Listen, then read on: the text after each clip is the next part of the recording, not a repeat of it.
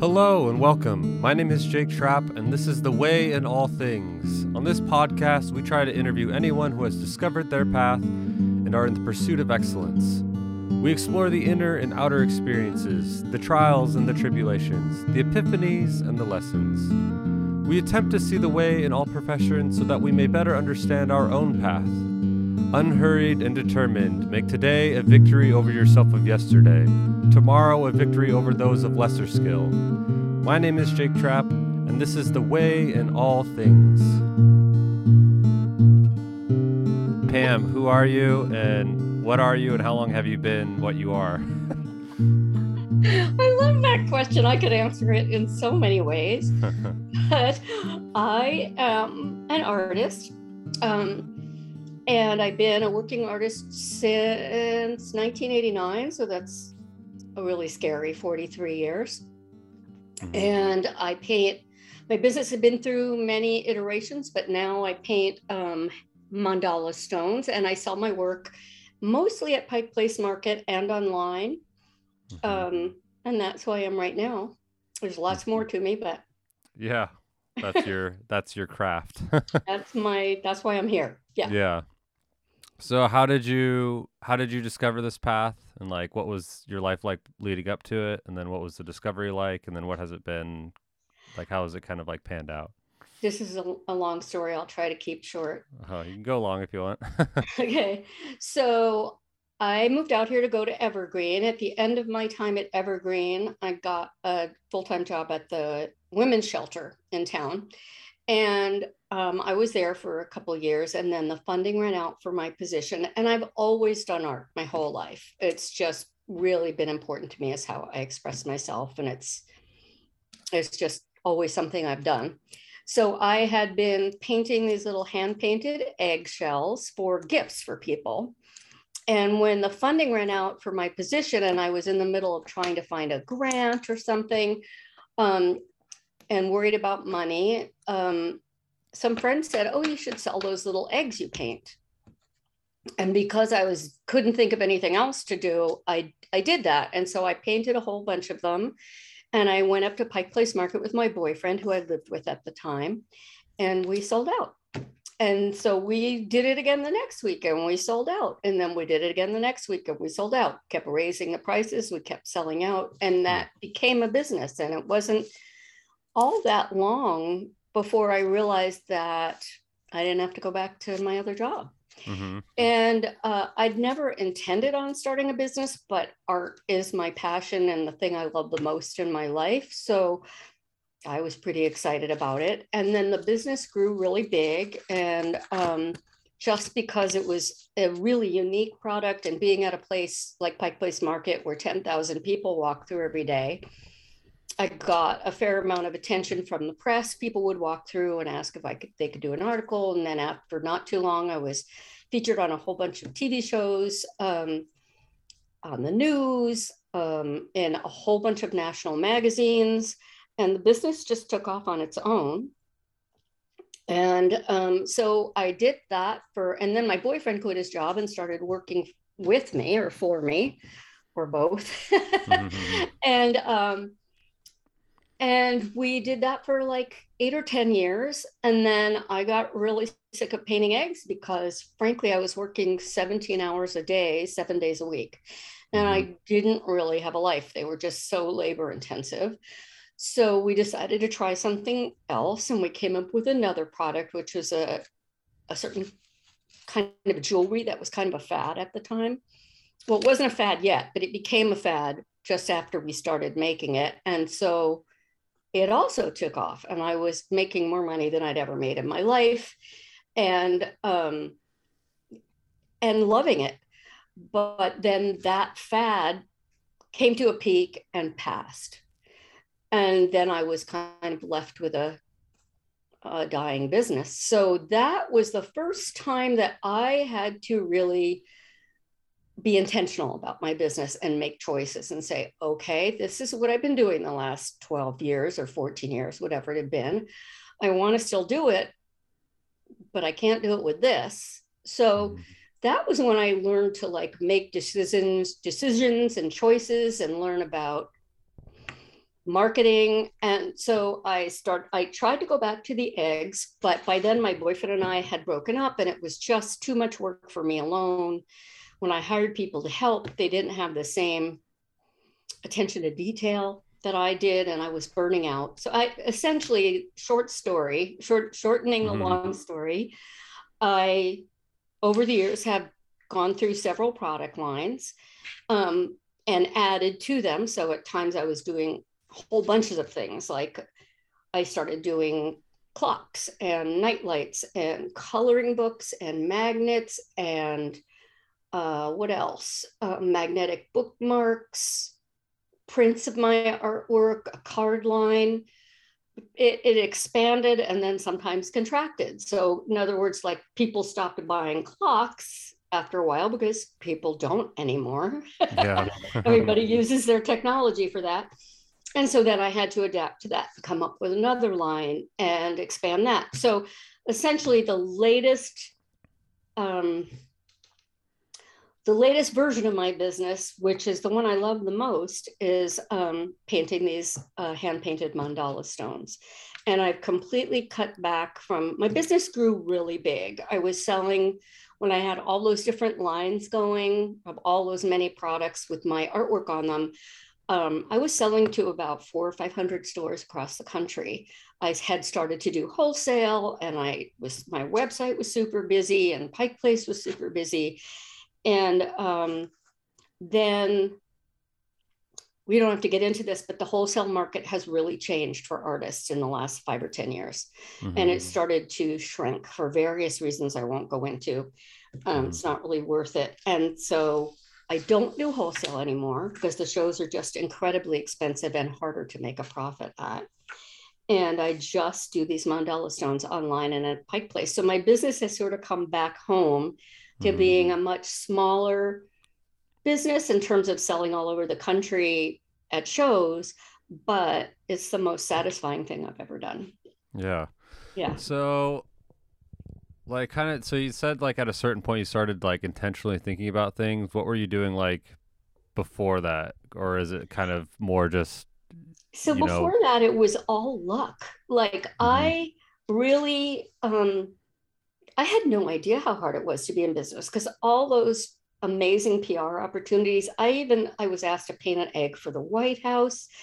I mean, they all just came to me like magic. I never advertised. I never did anything online. It was before online, you know, before the web. Mm-hmm. And um, things were just falling in my lap. And I did not realize how hard it was. Um, I was making so much money and, you know, I just didn't, I didn't have to struggle. And then when I restarted the business, the third time after the jewelry bombed, I had to really make decisions like what will sell and why. What is my theory about what I want to sell? Do I want it to be recycled? Do I want it to be affordable? Do I is it important to me for it to be able to go into production and make high quantities of it like I used to do? Mm-hmm. How do I price it so that it's affordable to everyone? Um, how do I market it? And then, you know, social media came along and I had to figure out that. And I had to start, you know, placing ads in trade magazines. And, you know, it was all these things that you learn that when you're in business that it's not that I hadn't been doing all of them, but I hadn't really had to do all of them. And now I did.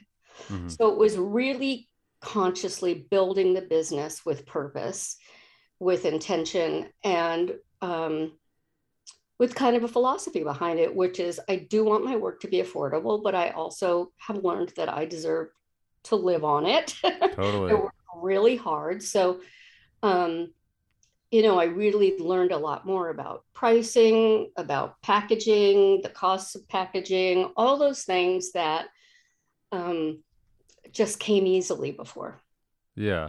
So, um, see, I'm trying to figure out how to word this, but so so it's kind of like, I mean, if someone were to do like what you you did, they would probably mm-hmm. start off where where you're intentionally where you intentionally kind of start doing things. Exactly. If, if you had to go back and you had to do everything intentionally from the start, would you feel like you had been a success And if you did all that and then you ended up not selling out, would you have kept going? Because that's like I think Right. That's such a good question. Yeah. In the very beginning, say I had showed up at Pike Place Market with the eggs and they hadn't sold, I wouldn't have believed I could do it. So mm. I probably would have given up because I was too new and I mm-hmm. didn't have any model of success in that area. So I probably would have given up. But after a couple of years of doing that, I loved it and it became my passion and my um it, it, it was my way of life you know mm-hmm. making art and selling it and i learned so much just in the process of that i couldn't imagine giving it up but if I'd started in the beginning uh, um, with intention, I also think I might have been overwhelmed. Mm-hmm. I, I'm not a person who who likes to study. So although I teach classes to other business people, I I do I've taken many classes in things like sales techniques or booth display, things like that. But if it was like a class in pricing or taxes, or things like that in the beginning, I think I would have just, my head would have spun and I would have said, I don't want to do this. Yeah. And because those are the hard parts and those are the parts I still don't really like. Mm-hmm. But you got to do them if you want to do the parts you like. Totally. Yeah. So I think that I might have jumped ship early if if I looked at how complicated it was from the very beginning.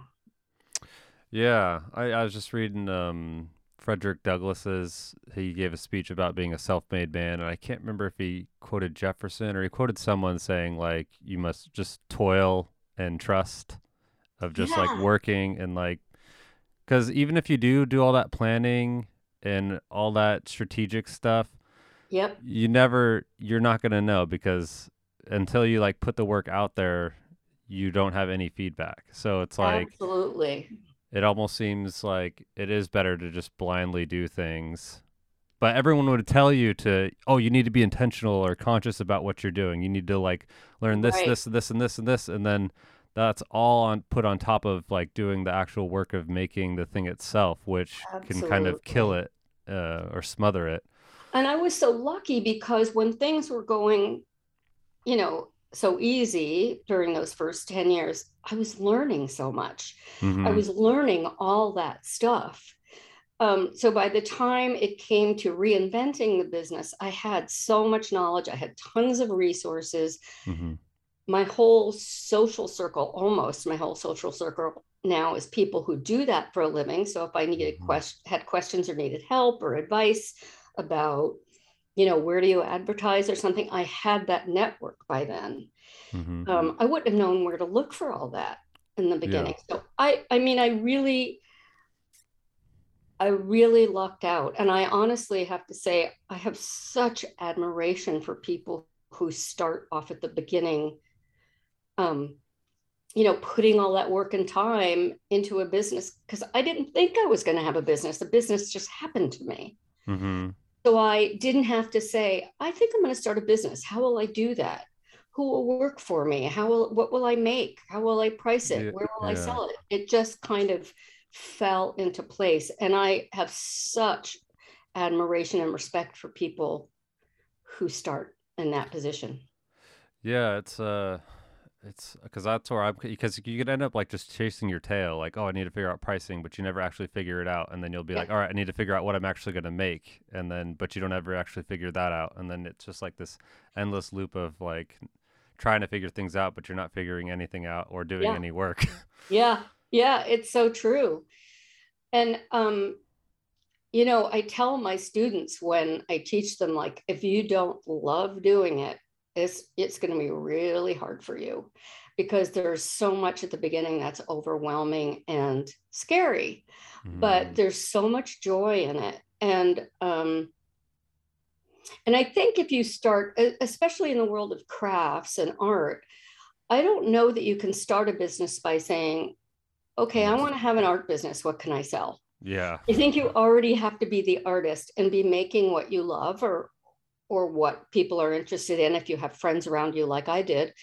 And um, and then the business idea has to come because you, it if you don't have the passion and the interest and the motivation, just sitting around going, hmm, what could I sell?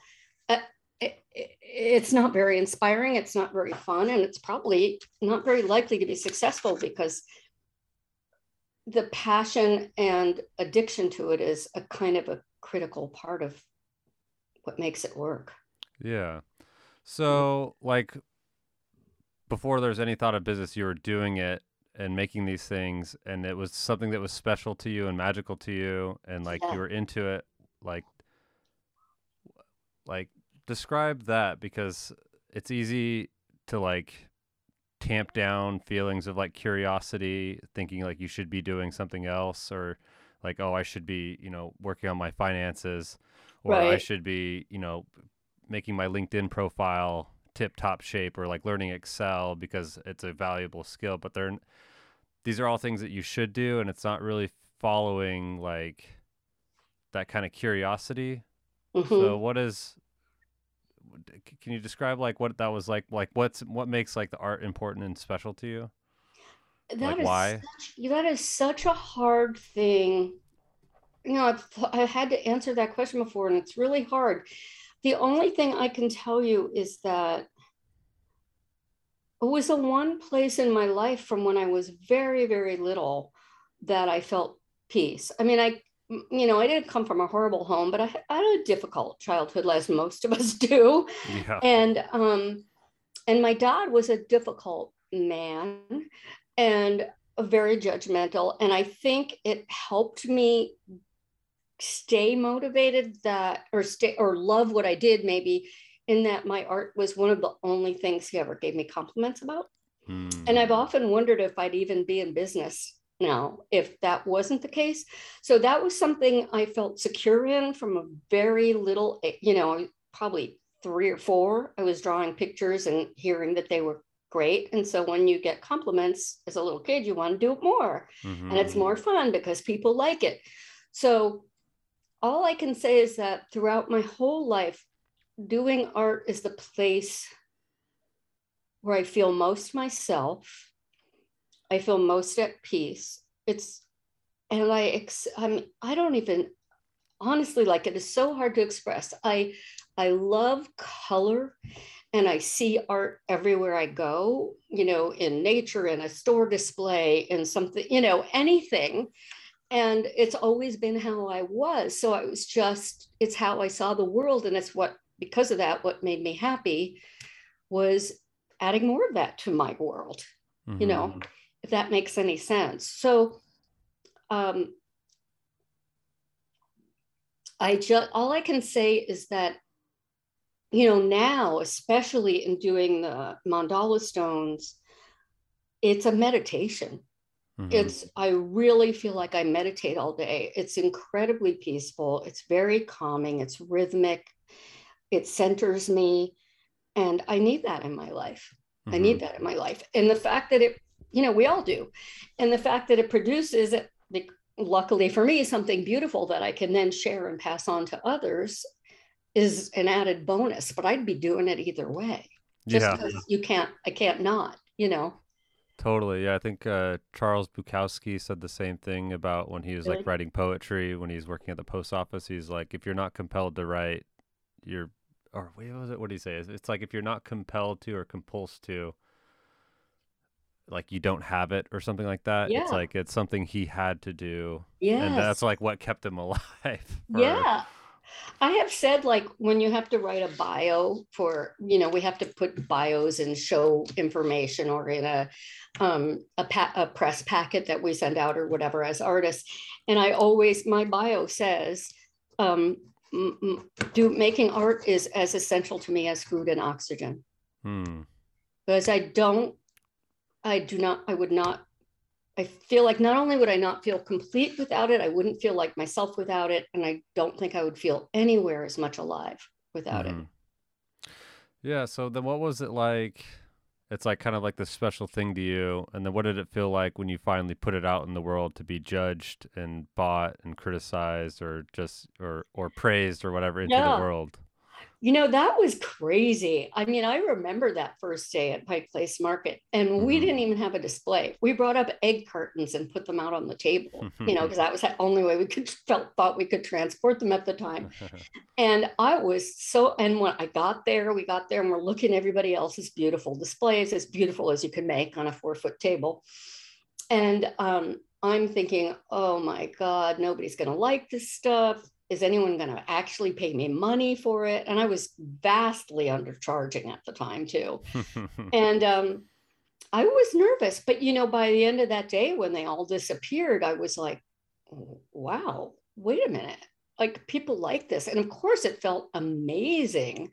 And then to go back the next week and the next week and have it continue it just builds your confidence. And and also you know when you show up at a place like a crafts fair or pike place market all the other artists are come up and meet you and go oh i love your work. And i'm like mm-hmm. my work? You know yeah. I do my work. That's just some eggs i painted. You know it was just it was all so new the whole art world the professional art world for me then.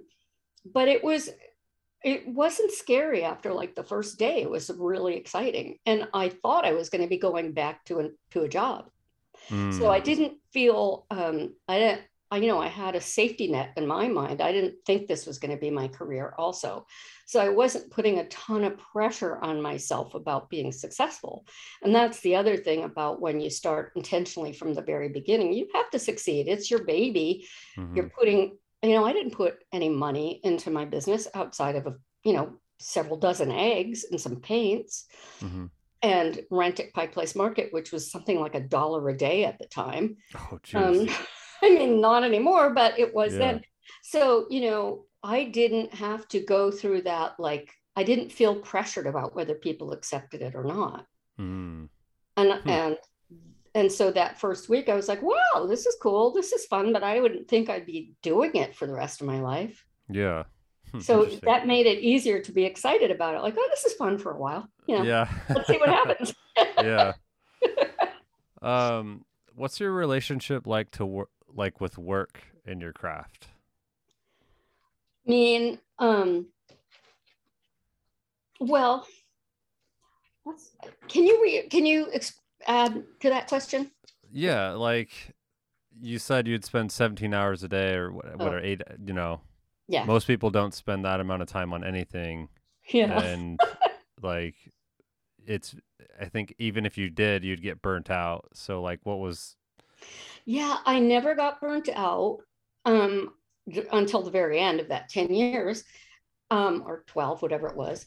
Um I I think I drove my friends crazy because I couldn't not do it. And I was, it didn't feel like work. It didn't feel like work. And it wasn't just the painting, it was being at Pike Place Market, it was the packaging.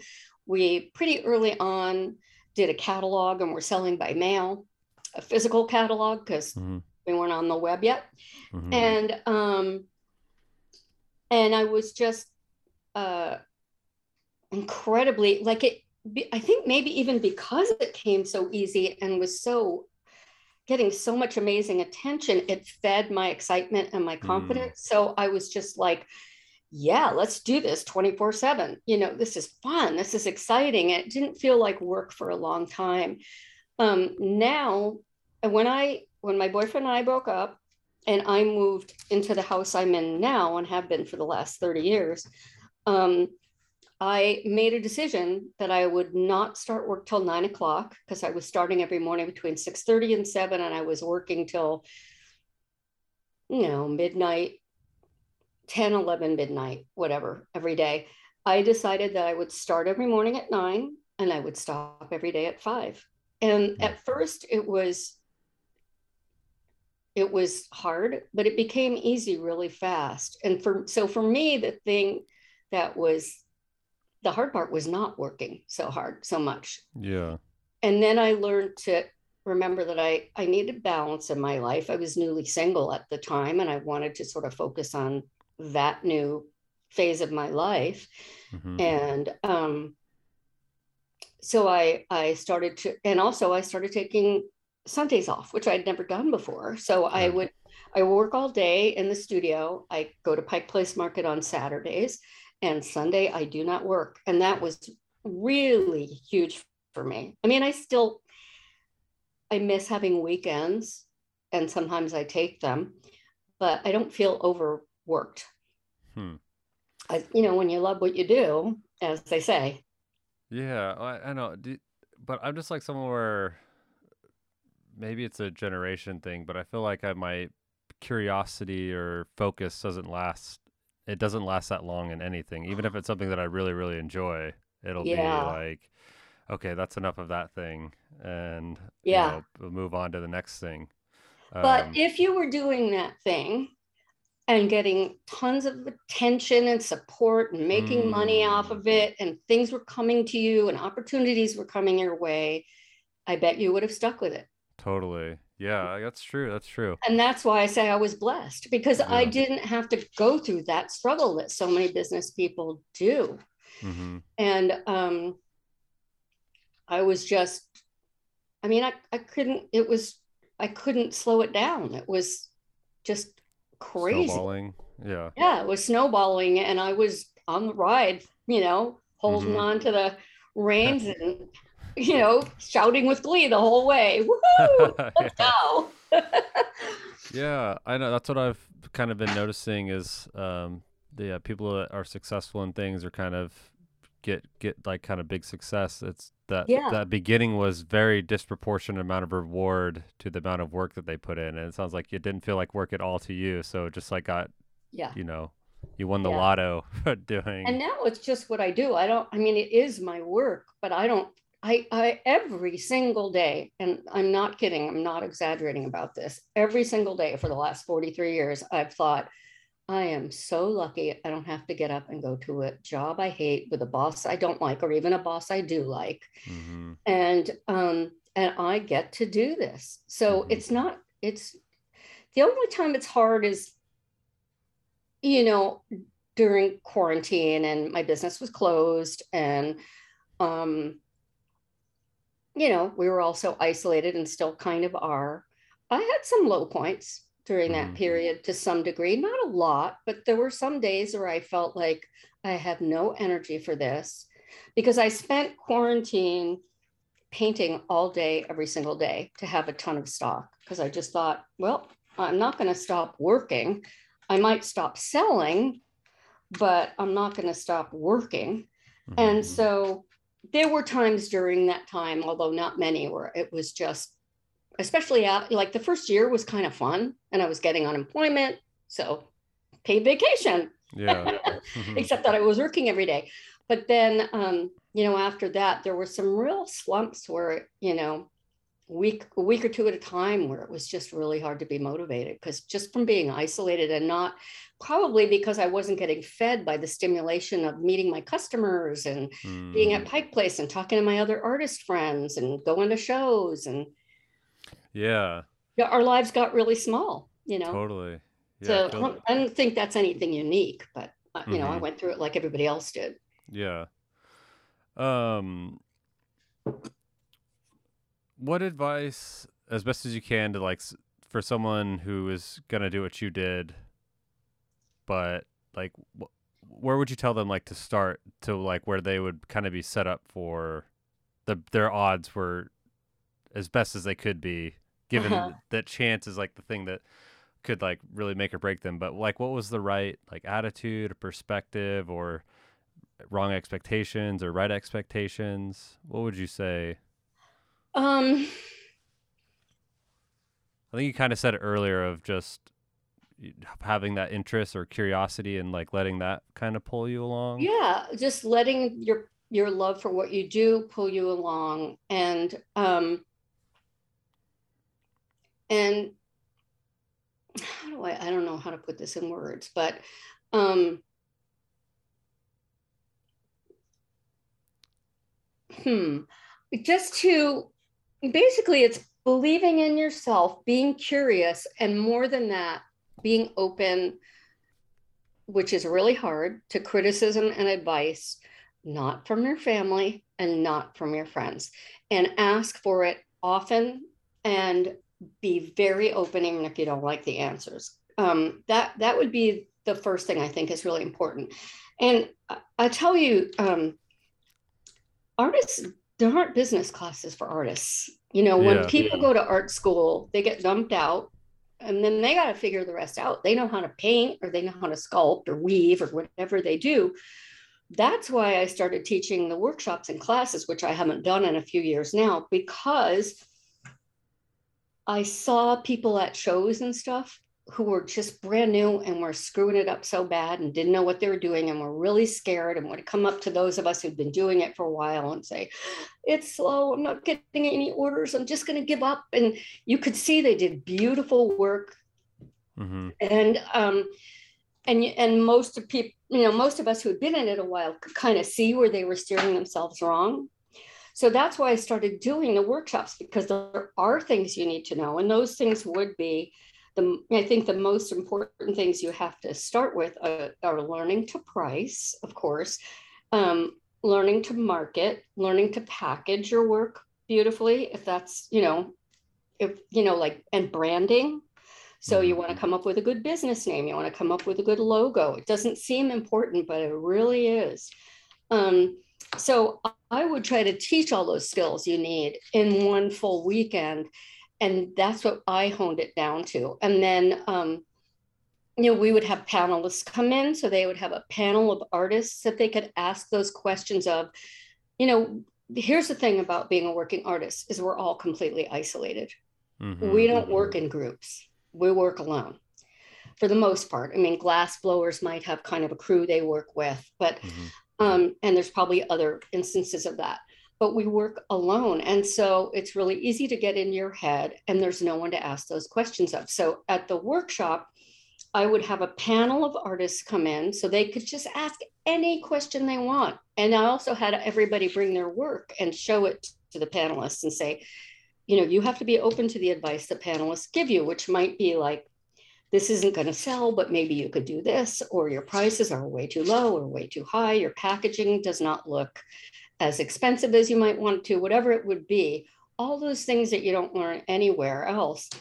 And then I would have a panelist of retail retailers come in, so wholesale buyers, and they would get to ask them like, would you buy this? What would you want? How would you want me to package this? What do you think would be a reasonable price for you to be able to resell it at? All Mhm. those things. And that's just because we don't have another place to go. And those are the things you need to learn.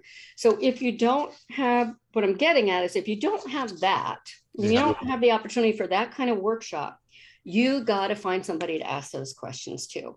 So whether it's an, you know, a Facebook group, uh, you know, a Reddit group, um, an artist community near you, um, an open studio area where people rent studio space, whatever it is, you've got to find other people who do what you do and and buy what you make if you're into wholesale and ask all those questions. And that's that's what makes it so hard because it's real hard to reach out at first because you don't have that community yet. Mm, But you got to do it. And that's why Facebook groups and everything are so important to artists because it's the one way, you know, all the Facebook groups I'm in are artists I know from all over the country. Most of us aren't close to each other, but we now have a community. That's the beauty of the internet. It's one of the many beautiful things about the internet is that artists now, and so many other people too, can have a community like that to mentor them. Yeah, I know that is like a nice thing about the internet, but it's what's tricky is there's so many other like rabbit holes you can go down that are right there on it, and it's Mhm. like you have it's it's it's there's like those gold vein or you know vein of gold in like those Facebook groups because I've been part of them too, Yeah. but then you have the rest of Facebook right there, or you have Instagram right there, and like that can just pull you so far Pull away you- from doing the yeah. things that you need to do. Yeah, that is true. I, I have to say, like, since quarantine, I Mhm. have to really rein in my phone and computer time because, Mhm. you know, it was uh, our one way of connecting during that time. So I was on Facebook more, on TikTok more, on Instagram more. And you you really do have to learn if you're if you're going on Facebook in the middle of your workday to look up the answer to a question, that better be all that you do Oh yeah. you know, set a timer or something because I've done that before. we're Mhm. like oh and then my friend mary posted about her sailing trip and i should go look at that and then Yeah. you know there's there goes your afternoon yeah. so that's just all about the discipline of being a business owner. And when I, you know, when nine o'clock hits, I'm at work. And that that took a long time for me to um to negotiate with myself, I guess, is that at nine o'clock, I don't answer my personal phone unless it's important. I don't answer texts unless they're really quick. And I am focused on work at nine o'clock. And then at five o'clock, I can disengage. Mhm. And until then, those distractions are not allowed. And it, it really takes focus and discipline. So, how did you do that? Because I've just been trying to do that recently too. I've been learning a lot about like Shaolin monks, and like that's one thing that they say that their day is very structured, and like there's a time for eating, and that time Yeah, for eating is at the time for eating. It's not eating before. It's not eating after. It's like if right. you're hungry, you have to wait. Um, You know, yeah, I I don't know except for that when it's so important to you and it's what pays your bills, mhm. that makes a big difference. That's you know, it's like if I don't do this, my bills won't get paid. Yeah. So this is this is what I do. And also I'll tell you something I just did, which is I realized um, that when I do those things, the distracting things, and this goes for all sorts of things, you know, whether it's eating the wrong things or being lazy and not exercising or um, being bad and getting on the internet when I should be at work at nine and maybe it's 9:20 and I'm still looking at TikTok. Um, that that's a choice I'm making. That's Mhm. a choice I'm making. And I I forget that it's a choice. I just it sort of just becomes a habit or a, a, little pull that you feel like that little edgy part of you, that ADD part of you, if you have Yeah. that, it makes you go, what, what's that over there? You know, Yeah. shiny thing. It's sneaky. And yeah, shiny things pulling me that way. Mhm. So I actually, because this is true in other areas of my life, um, where I haven't been making good choices, like about what I eat and what I, um, and not exercising at all. And I, I literally today just got out of the mailbox this little tiny bracelet I ordered that says choose on it. Hmm. And I, as soon as I can get it on, because I can't with, I need a friend to help me. I, I did that so that I would remember every time I saw that on my wrist that every single thing I do during the day needs to be a conscious choice Mhm.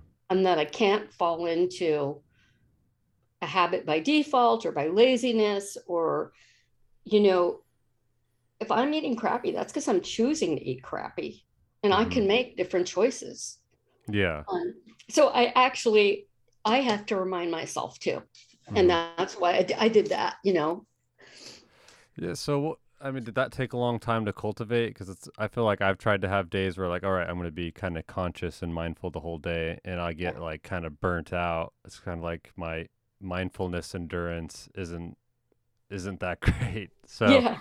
Yeah. um, I mean, what what advice would you have about like cultivating kind of that endurance of consciousness? That's really hard to answer because honestly, I'm no expert on it. And I've I've only been really struggling with it probably since quarantine because I Mhm. just got lazy and probably depressed sometimes. Um, I've always before that been a pretty focused person. Um, although I, I can't say I've always made great choices about food or exercise, but um, hmm it was it was for me it was during quarantine where i realized i wasn't choosing i was just falling into bad habits Yeah. so i think it's really just about you just have to commit to it you may, whether it's writing in your journal every morning or having a mantra you say to yourself or uh, you know a friend that you call when you feel distracted i mean there's so many coping techniques um, but I think you just have to find your own. If it's important to you, you just have to find your own and decide I'm going to make the choice to make my life or my business or my relationship or whatever it is better. And in order to do that, every moment I am making a choice that either benefits or doesn't benefit me every single Mm-hmm. moment, all day. hmm And so if you realize that, then you can bring into your consciousness, okay, that biscotti that's sitting next to me that has chocolate on it that I really want Yeah. is calling my name, but am I going to choose that? You know, I just have to stop and say that to myself. yeah. And and if I do, I need to take responsible responsibility for it because I chose it. Whether it's that or not working today or you know, ignoring those overdue bills on your desk or whatever it is, I am not a victim ever. I am choosing. And that's, and you know, this is something I always tell my students and my friends too, is that there is only one person in the entire universe who will ever put you first, always, and that's you. Mm. And you better start doing it.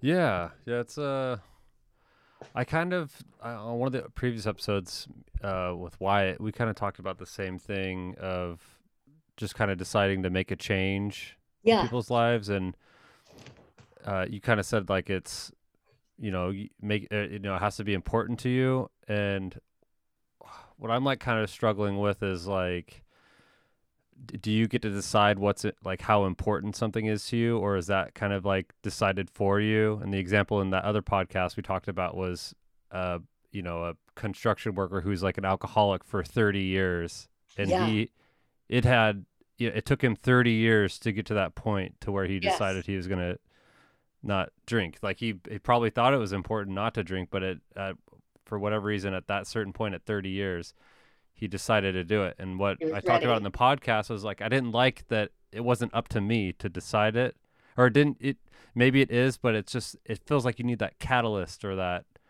something and i Uh, or is it just willpower? I want you or self-discipline no, I do deciding- think you're right. I think there has to be a spark or something that happens, you know, yeah.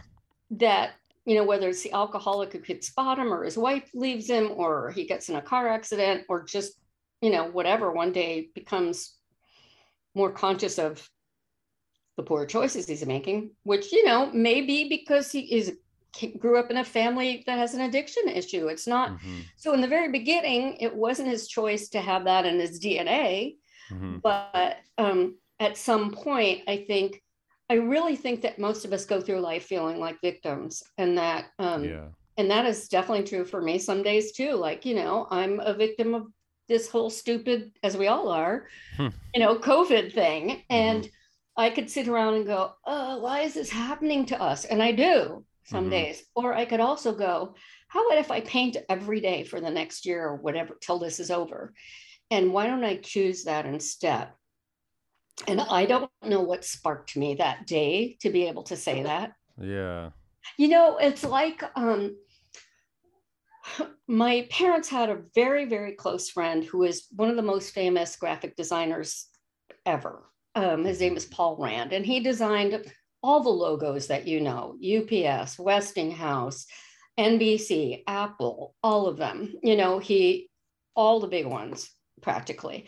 And um, he was very, very revered, especially in the graphic arts world, but also by other artists. And um, so we had a friend who came to visit us, and he really, really wanted to meet Paul. He was a graphic artist. And so we went, we took him over to Paul's house, and we were all sitting around. And this guy said, Where do you get your ideas? And Paul just laughed and he said, You know, if any artist ever answers that question, they are lying because we don't know. Yeah We don't know. And I feel like that's the same about like what moment makes you choose or what, Mhm. you know, those sparks that you have in your life where you're like, you know what? I'm going to do this. You know, you Yeah. don't always know where it came from and you really don't have to. But I think it's about kind of realizing that it needs to happen and being open. Yeah, and two, y- like knowing that it will come eventually and that you need to take advantage of it, Yeah. that you might not get another one. Um, maybe you will, but I, I've been, I read this business book is like uh, the theory of constraints when I was going to school, and it was Mhm. a horrible book. But there's just like that. There's it could have been written in three pages, but it was like 400, Oh, I hate Um, those books.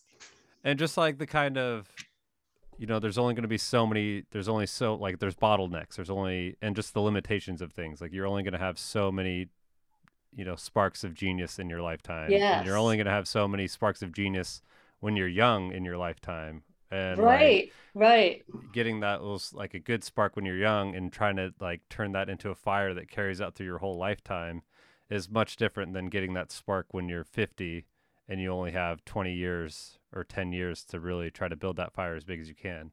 Exactly. Yeah.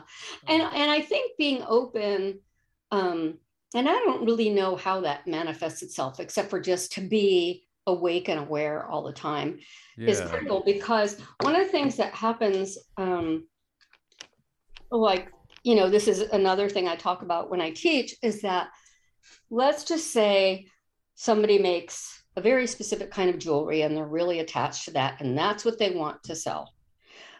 But, and so their whole focus is I have to sell this XYZ bracelet line and I'm going to make it work. Um, and it's not working they they may not if you're too focused on the path in front of you and you only see it as having one direction you could miss so many other opportunities as you're walking along that path so you Mhm. have to always kind of be looking for the little side road or the customers maybe customers are saying to you i would like that so much better if it was you know metal or if it was a different color or if I could use it for this. Um, and you're missing it because you're only seeing that that one thing that you have decided is the thing. Mhm. And and it can be that way, like say you're looking for a job and you think, I'm going to be a teacher and I'm going to find a teaching job. And that's just an example, but you know, and all you're looking for is teaching jobs. And meanwhile, people, all your friends are saying to you, you know what you're really good at? You know, and it's something else. Or people are offering you opportunities and you're going, no, I'm going to be a teacher. Mhm. So, you know, what I'm saying is listen to the opportunities and the voices that the world is bringing you, that the universe is bringing you. Um, and you can have your path, and it's great to be dedicated to your path, but don't be too rigid because um, you're going you could miss so many little signs and opportunities that there's something else for you or Mhm. that it just needs to be a little bit different. Yeah. Yeah, it reminds me of like I th- I think it's like a joke, but there's like this guy drowning and uh a boat comes up. You know that one. And Yeah, but go ahead and tell it. yeah, a guy's drowning, a boat comes up and asks him to say ask him if he needs saving. He's like, "No, God will save me." And two more boats came up and asked him the same thing, and the guy dies and he's in heaven. And the guy is like, "God, why didn't you save me?" And he's like, "I sent you three boats, you Three idiot." boats, yes, exactly. I love that parable. I love yeah. it.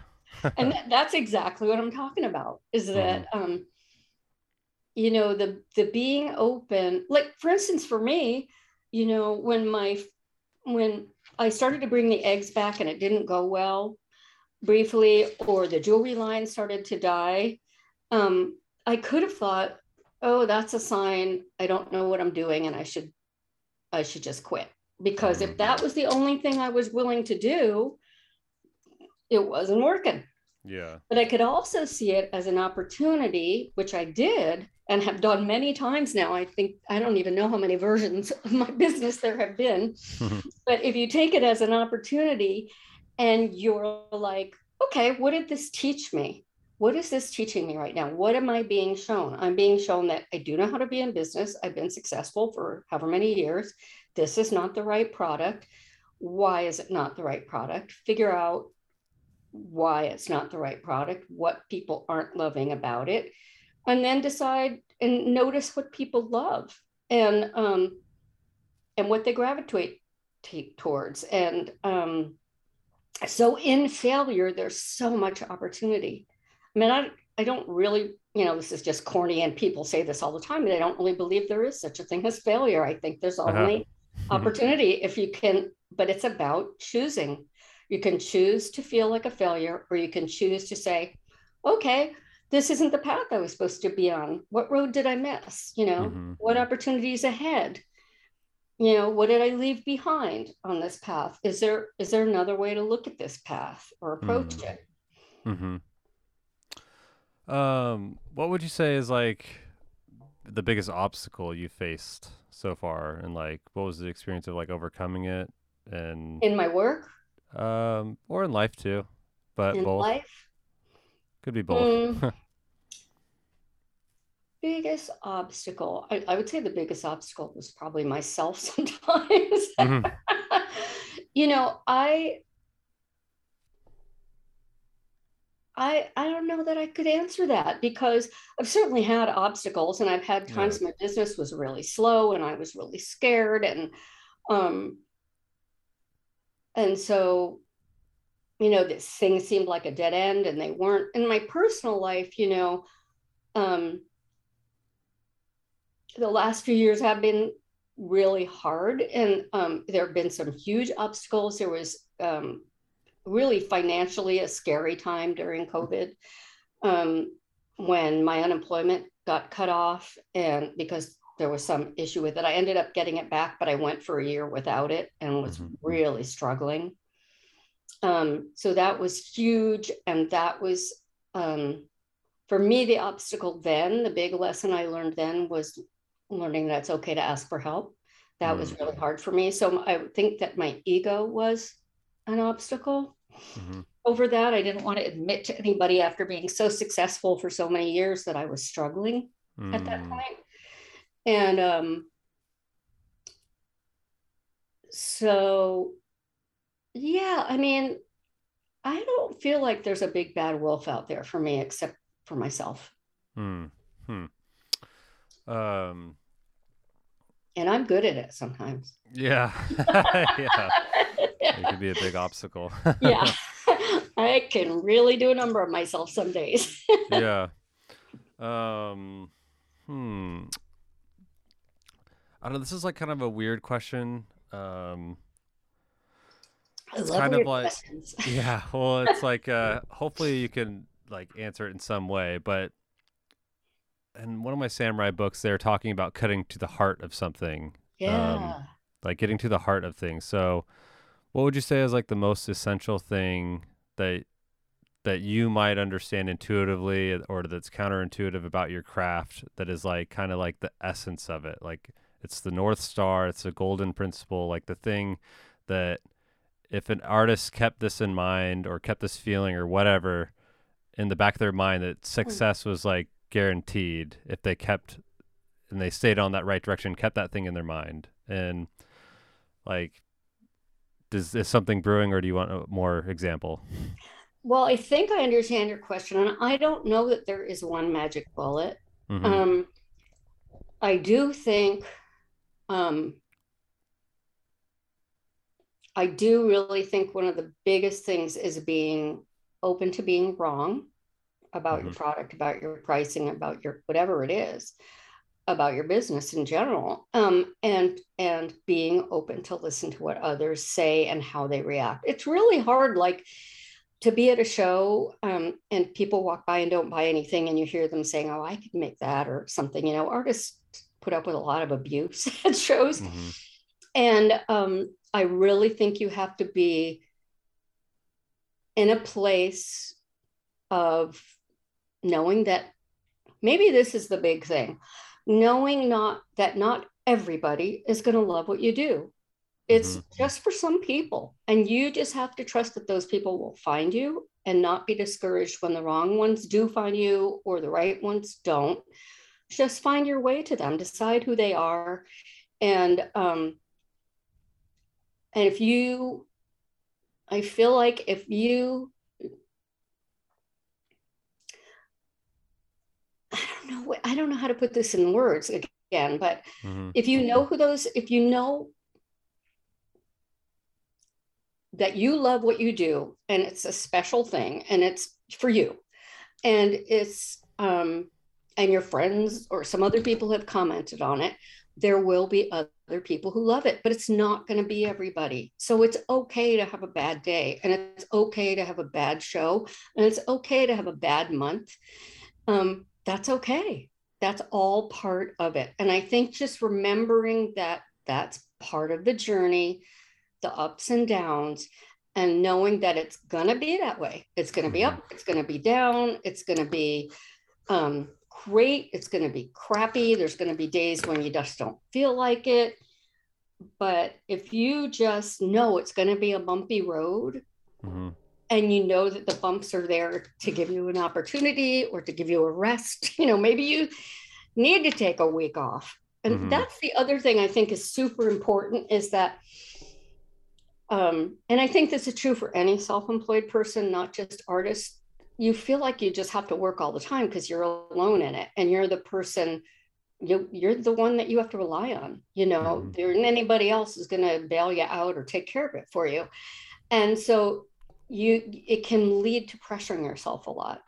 Hmm and i think the other really important thing is knowing it's okay to stop and take a break especially if you're art and artist because if you're not inspired and you're not having fun your work is going to show it hmm and so it's okay to go i'm not going to paint this week or i'm not going to do that show next week. I need to take care of me.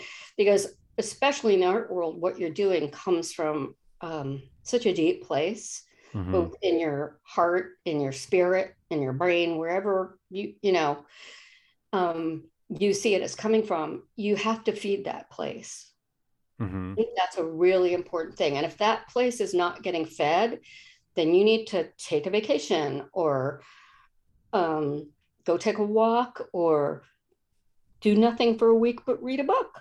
And hmm that's okay because you have to let that place in you refuel.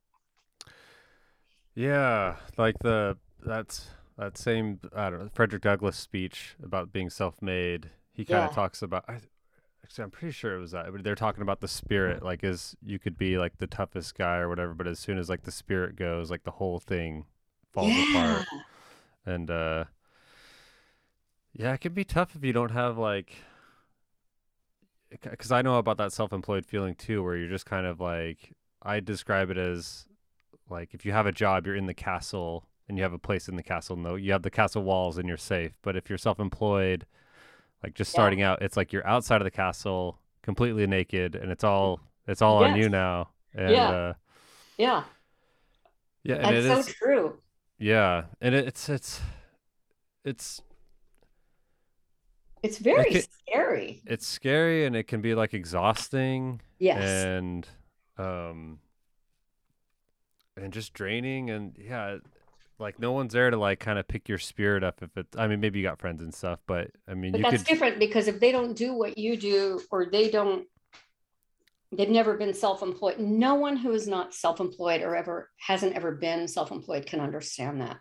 Yeah it's like a they different do. kind of intellectually maybe sure. They'll go oh it must be so hard. Like people Yeah. say to me all the time and to every person i know who's uh, who's self-employed like how do you do it? You know it must be so hard. You know it's all up to you.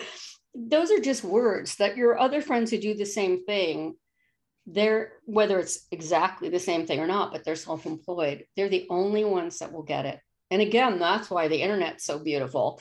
Or having a Mhm. community like pike place market or if you work at olympia farmers market you have a community of those people because yeah you're all alone out there in the cold outside the castle. Yeah yeah.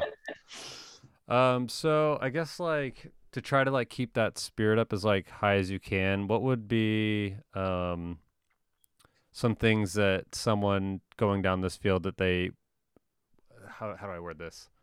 Like kind of the wrong things to do like overworking is like probably one. Like what are like some wrong ideas or expectations that they might have Mhm. that they go into something and they have this high expectation but they get hit with disappointment yeah and that can destroy the spirit. I mean, how many of those can you take before you just give up? yeah Or, um, yeah, It's hard. I mean, I do think that remembering that, you know, for example, again, going to a show and hardly selling anything, and you go home and think, I'm you, I'm worthless. Nobody likes what I do. You sit alone in your house, and you're like, I can't believe how much work and money I put into that, and I lost eight hundred dollars on that show, and nobody liked me, and you know, all those other people around me were doing so well. It's impossible not to feel that way. Mm-hmm. Um, but I do think you got to rein it in and go, okay, stop it. Stop. I, I, mean, this goes back to what I said before is um, to stop and say, what did I learn here today? What did I learn? What are mm-hmm. what did the customers or, or lack of customers say to me? Yeah. You know, do people make comments? Do people um, so I think beating yourself up too much over a failure to is it's just so counterproductive. You can't help it, but you got to look at what you could learn for from it. And I don't know why I learned that really early. Um, I always have felt that way. You know, my first uh, wholesale show was not very good, and I could have just quit wholesale. But instead, I called a friend who was in wholesale who had been in wholesale. She wasn't anymore. And I said, Will you do my next show with me mm. and teach me how to talk to buyers? Because I realized that that's kind of where I, I didn't know how you talk to buyers. It's nothing like talking to um, so one person customer. One person customer. Yeah. It's, it's completely and totally different conversation. You know, you're not trying to sell a thing, you're trying to sell that that thing sells and will make that money. So yeah. it's a totally different way of talking about your product. Mm-hmm. So, you know, so m- my point being that the mistake would be to to fold up and go, I can't do this. The mistake would be to beat yourself up. You know, that is the biggest mistake and the hardest thing for any self-employed person or any person who's starting a new business to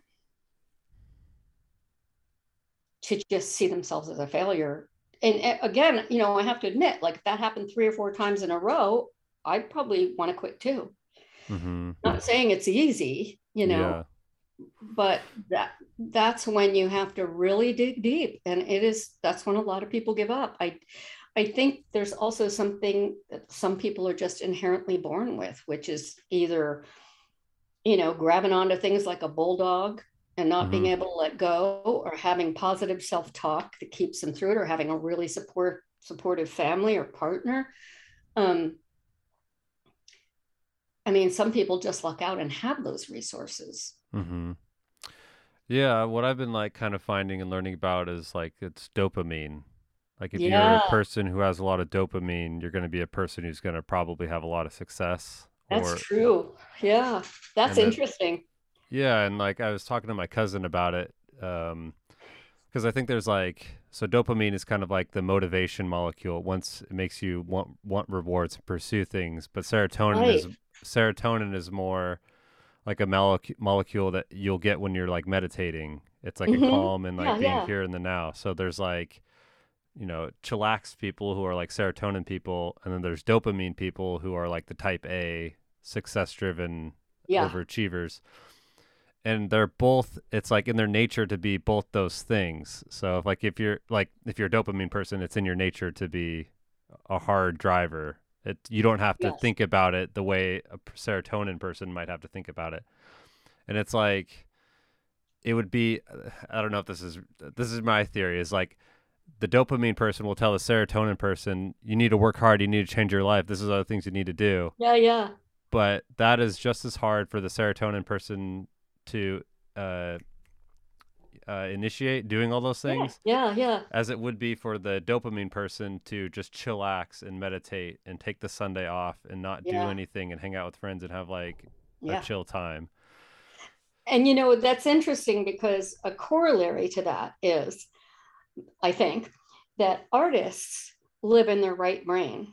Most mm-hmm. artists are totally right brain. And so they don't have the business skills. Right brain is all about creativity and feeling and emotion and not about all the crap that you really have to do to run a business. Yeah. And so it's the same thing where business people will say to an artist, well, you have to get your books in order and you have to get your pricing right and you need to yeah. figure this out and you have to have a business plan and you yeah. have to have an accountant and you have and and an artist will go oh my god you're giving me a headache just stop yeah. i can't you know so like and i am just so incredibly lucky that i i must be balanced right brain and left brain because i love the creative and i love the business part too mm-hmm. um and so i you know maybe going back to your question of what could you do wrong mm-hmm. in relation to this is that if it if there's something you can't do, which is very very likely if you're an artist, all mm-hmm. those things I just mentioned, then either delegate or you have to be excited enough about your business to figure it out and learn it. Totally. You know, and um, and that's just so hard for artists because we don't want to the reason that we want to make artists because we don't want to go to a job and crunch numbers and yeah. write contracts and you know that kind of stuff so we're just not those people so there is something to learn about you know acknowledging what drives you and who you are and where your strengths and weaknesses are whether it's dopamine and serotonin or right brain or left brain mm-hmm. however you want to look at it you have to be able to see what you're not good at and what you don't think you could be good at and figure out if you could find someone to help you or someone to do it for you mm-hmm. Yeah it's a it's a tricky thing because that's i mean that's what a lot of people talk about is like delegating delegating yeah. delegate and... that was a big deal for me i did not want to have employees at first yeah, well, it's a tough thing because, like, usually at the beginning, you can't afford to delegate, so you have to learn how to do things yourself Yep. And uh, that's one thing I don't like about all these self help books. It's like, oh, if you don't if you don't like it, hire someone. But it's like, yeah, where am I supposed it, to get that money? Right? Yeah, if it was that easy, everyone would be doing it. exactly. I know what you're talking about. I know. Yeah. And for me, also, there was the issue is that I thought I I did everything better than everybody else. I wasn't going to oh, trust oh, yeah. anybody to do those things either. So I'm it was the, same way. the money yeah. and like, well, no one can do it as good as me, so I yeah. might as just well do it you know yeah and i really had to learn i mean i started with i had a few part-time employees early on who would work from their own homes and that was great for me and then um, as i started having studio assistants i well in fact that's how i met you was by having looking for evergreen interns mm-hmm. and um, it took a it took a lot for me to let go of controlling and i I don't think I was the best boss at first because I was always trying to micromanage instead of mm-hmm. trusting people to do things their own way mm-hmm. and go, and you know, okay, do it your way. As long as it comes out the way I want, you know, as long as you get this result, whether it's balanced books or, mm-hmm. you know, casting the stones the right way, because I do have someone who does that for me here. Um, I don't have to care how you do it as long as you get it right. That's so hard for me. Mm-hmm. It was so hard for me. Now I'm much better. And now I tell people, do it my way for the first month. Yeah. Because I've been doing it for 43 years, for yeah. however many years I've been doing that one particular skill. so trust me that I've tried a lot of things and I think this is the best way. And then if after a month you want to try other things or you have suggestions or ideas, we'll talk about it. And you, you know, if you want to try other things, go for it mm-hmm. but it still has to come out as good as the way I taught you to do it. Yeah. And in the same amount of time, can't take five times as long. Totally. You know? Yeah. So, yeah. Uh, so I guess going to like learning, like learning those uh, like skills and stuff, or the they're making mistakes. But what's what's your relationship like with making mistakes? Like maybe are like are you afraid of them, or maybe like some examples of where you did mess up big time, and like how did you deal with it? Uh, like there's two ways to answer that. There's probably yeah. more than two ways to answer. That. Here's yeah. here's one way. On, on a very small level, painting eggshells teaches you to let it go when they when things don't go right because mm. they break right oh, yeah. they break all the time so i could work on an egg for an hour or two and have it be incredibly beautifully painted scene that I just or and then maybe even glaze it and have it ready to package and then my cat would batter around the room or oh. it would crack for whatever reason and I would just have a fit like oh god you know that yeah. kind of thing and I got to the point where they would break and I would just go okay throw it in the garbage and move on to the next one and that translated that lesson, I really thought about that lesson as I felt the change. There's nothing I could do about it. It broke. It yeah. Broke. I, I paint breakable things. That's going to happen. so I learned to let it go. And then that translated, interestingly enough, I would consciously think about that when I screwed up other things in the rest of my business, like, you know, doing the books wrong, or I keep coming up with the same examples, but, you know, trying a new technique that screwed up everything I did, losing a whole batch of stones because I, you know, used the wrong glaze, or going to a show without doing my research and having it be terrible. It, I began to adapt that attitude completely into the rest of my business. Like, okay, it broke, it didn't work, move on. Mm-hmm. And that honestly, that little lesson of the eggs really taught me that in a big time way. And I think about it still all the time. I think yeah. about it all the time. Yeah. Yeah.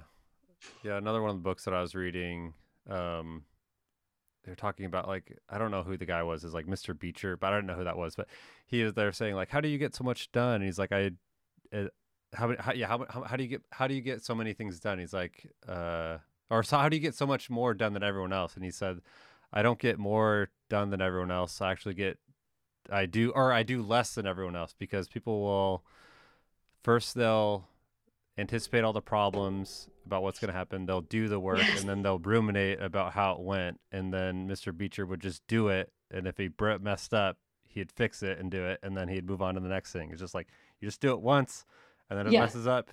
You're doing it once again but you're just it's just what needs to happen. Yeah yeah yeah. I mean um, it always comes back to attitude. It, so many you know so much of it comes back to attitude is not being hard on yourself and just being open to the adventure and it's so hard we all take life so seriously mm-hmm. and and you luckily at least in my mind i'm a very spiritual person and i just think there are things you just have to let go of and remember you're just here for the ride. You get to choose every day what you make that ride into. And we're all going to die and then it'll just be meaningless and over. So why take it so damn seriously? Like just yeah. go. Yeah. Stop beating yourself up. Just go and, you know, embrace life, including the mistakes and the scary parts. And really, I, I don't know. How, I, again, this is something I don't know how to say, but in the end, this sounds really dismissive in a way, but it kind of really doesn't matter. Mm-hmm. You know, we're just all tiny people on this planet doing our best. Yeah. That's all. That's all. So if I don't, you know, I did my best. If I screwed mm-hmm. up and lost my job or you know, had a fight with my uh, husband or wife mm-hmm. or whatever. I don't have to beat myself up about that. That's part of the that's part of the whole adventure we're here for. Yeah. And that just comes from my spiritual beliefs, which really helps me balance things. I, I honestly don't know how people survive without some form of spirituality, no matter what it is, you know. Yeah, just a high pain tolerance, I guess. Yeah, yeah, yeah. Yeah. because there has to be a perspective you know there has to be perspective and that's that's something we do to ourselves also is we our perspective can be so off like that's why you need friends to say it's not as big as you're making it that one show went bad it's not as big as you're making it that you dropped that egg on the floor and broke it you get to choose again back to that yeah how big to make it and you can choose to make it really big and be devastated and lay on the couch for a week or you can choose to go, okay, what's next? Mm-hmm. Yeah. Yeah, that can be uh that can be tough sometimes though, especially if something really bad happens. You're like, oh my yeah. gosh, especially yeah, if it's like three tough. in a row. If you get you like... know, there's a really good book. I, I honestly I haven't read it in years, but mm-hmm. I'm going to recommend it to you anyway. And then if it doesn't pertain to you, yeah, don't read it, but I'll recommend it to anyone who's listening who's in business. I read it years ago and it's called Visionary Business. And it's a very short little book. Actually, I, I listened to it on a hmm. cassette mm. at the time. That's how long yeah. ago it was. and I'm sure you can just download it now. But um, it really, it really helped me a lot. It really helped me with that whole perspective thing a lot and a whole hmm. lot of other, you know, how to make a business plan, how to do this, how to, you know, how to focus, so many different things. Um, and and reading, I think reading lots of books and and um, you know, I watch a ton of documentaries and I try to write, watch a lot of documentaries about other artists and how they work and what drives them. Being curious and um, open to other other avenues, other sources of knowledge will keep you, will feed you also and keep you excited. Like, you know, if I'm feeling kind of lost, sometimes reading a book or listening to a book or a podcast or something can give me a new idea that'll completely shift the next day. Mm. Like, oh, mm. yeah, that's really cool. Now mm. I have a new, the window just opened and I have a new view, you know? Yeah. Mm-hmm. And that'll help me. So, so do you feel like it kind of gave you like maybe a, well, it's like, what was it called? Visionary business? Visionary business. Yeah that it felt like kind of like maybe it gave you that kind of like broader vision and perspective on things. So like when things did like kind of go not the greatest, that mm-hmm. it was just like oh, psh, just part of the process. yeah, that was one of the things that gave me that. Yeah, mm. a lot of it is, you know, just my spiritual belief, my experience, talking to other art, artists who you know follow their passion that comes from a lot of places but that book was important to me at the time. Yeah. Um i should re- actually reread it because you know i'm uh, assuming it stands the test of time it may not. Yeah. But um but yeah. Um i do think that's super important. Mm-hmm. Um so i get so how do i word this question? It's kind of like what are like so you're gonna like kind of try to do your best to like paint this picture of like what need the types of things and like what the process looks like from beginning to like mastery or whatever for someone to go from being a no one like a no one just like an artist like a you know a hobbyist artist to being someone. Like what are the obvious things that happen? What are the not so obvious things that happen? I mean that happen to you when that happens or that you do to make that happen uh, both. I mean, like, so like, you know, it probably takes a number of years for you to cultivate that skill, but the the first yeah. year is going to be different than the fifth year is going to be different than the sixth year. You're going to feel differently about the whole process. Like the first year, it's probably that connect connected to why it's art is special to you, and the the fifth year might be it's that in the business, and then the last part might just be the complete refinement of your you know your skill but also you know things like you know you've kind of talked a little bit about all these things, but like where to market your work, mm-hmm. the the Facebook groups, and like kind of when you should kind of do that. It's it's kind of like everything that should happen and when you think it should happen. I guess is. Oh the... my god, I don't know. So good luck. yeah, thanks a lot. um, I don't think that there's one single path at all. No. I really think that, you know, some people start with a business plan and then figure out what the business will be and then learn how to do the books and then learn you know blah blah blah and then come up with a product if you're selling a product. I think some people just don't feel like they don't have a choice because they love what they do and they just have to do it. And um, so they start with the product and making it and asking questions. I don't know if there's any one path except to know that you have to always be learning. You can't say, okay, I'm the best at this now. So I'm just going to, you can say that. I mean, I'm the yeah. best at this now. So I'm just going to coast. Yeah. Um, but I don't think that's going to feed you for long. Mm-hmm. I don't, I could be wrong. There might be people for whom that's all they need. It's just mm-hmm. the money coming in and going on doing the same thing for years. But for me, it's about always being, and I've said this before in the last hour, always being open and aware of your path and kind of paying attention to where you're going, where you came from, what's going right, what's going wrong. It's like,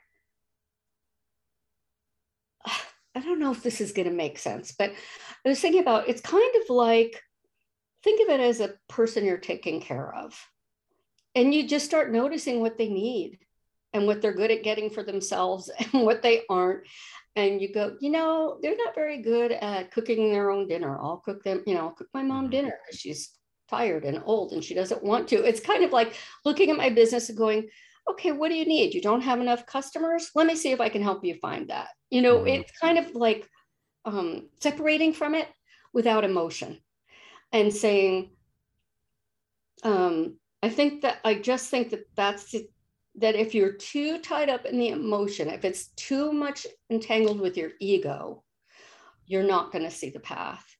And mm. because you're just looking for everyone to tell you you're good at it and for to see success. That's mm-hmm. all. Um, and so, and I don't, I just don't believe that there is a, a list that you have to check off everything or in order, in a certain mm. order to make that happen. I mean, clearly I did it backwards. you know, yeah. I learned the business stuff long after I had a business that mm-hmm. was working. Mm-hmm.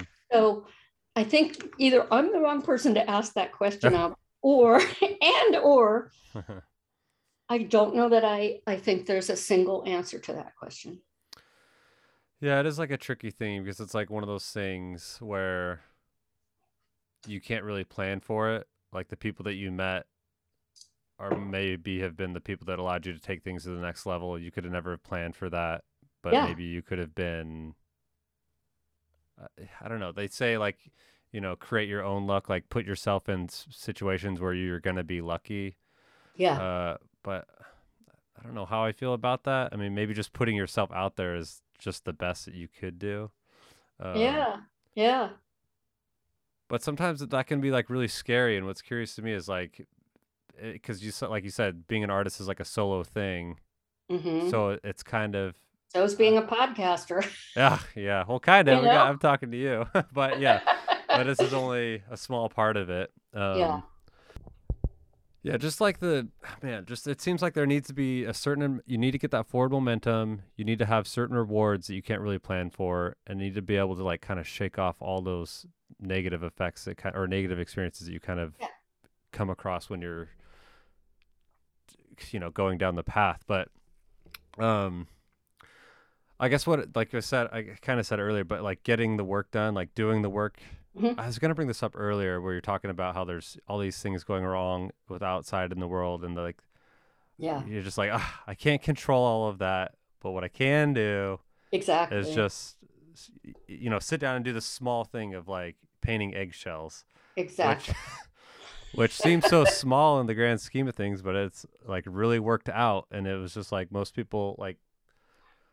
I feel sometimes when I'm like sitting down to do something, I'll like kind of I'll be my own enemy and be like, oh, I'm wasting yeah. my time doing this. This isn't what I need to be doing. Um. Uh, so I guess like my next question would be, explain like what, like settling in and doing the work like feels like for you. Like, mm-hmm. what does it feel like in your body? Like you said, you start at nine feel like you kind of got a good routine now, but yeah. like leading up to put your boots on to do the work, doing the work itself, and like how you choose to end each session of the day. Like, what does what does all that feel like to you?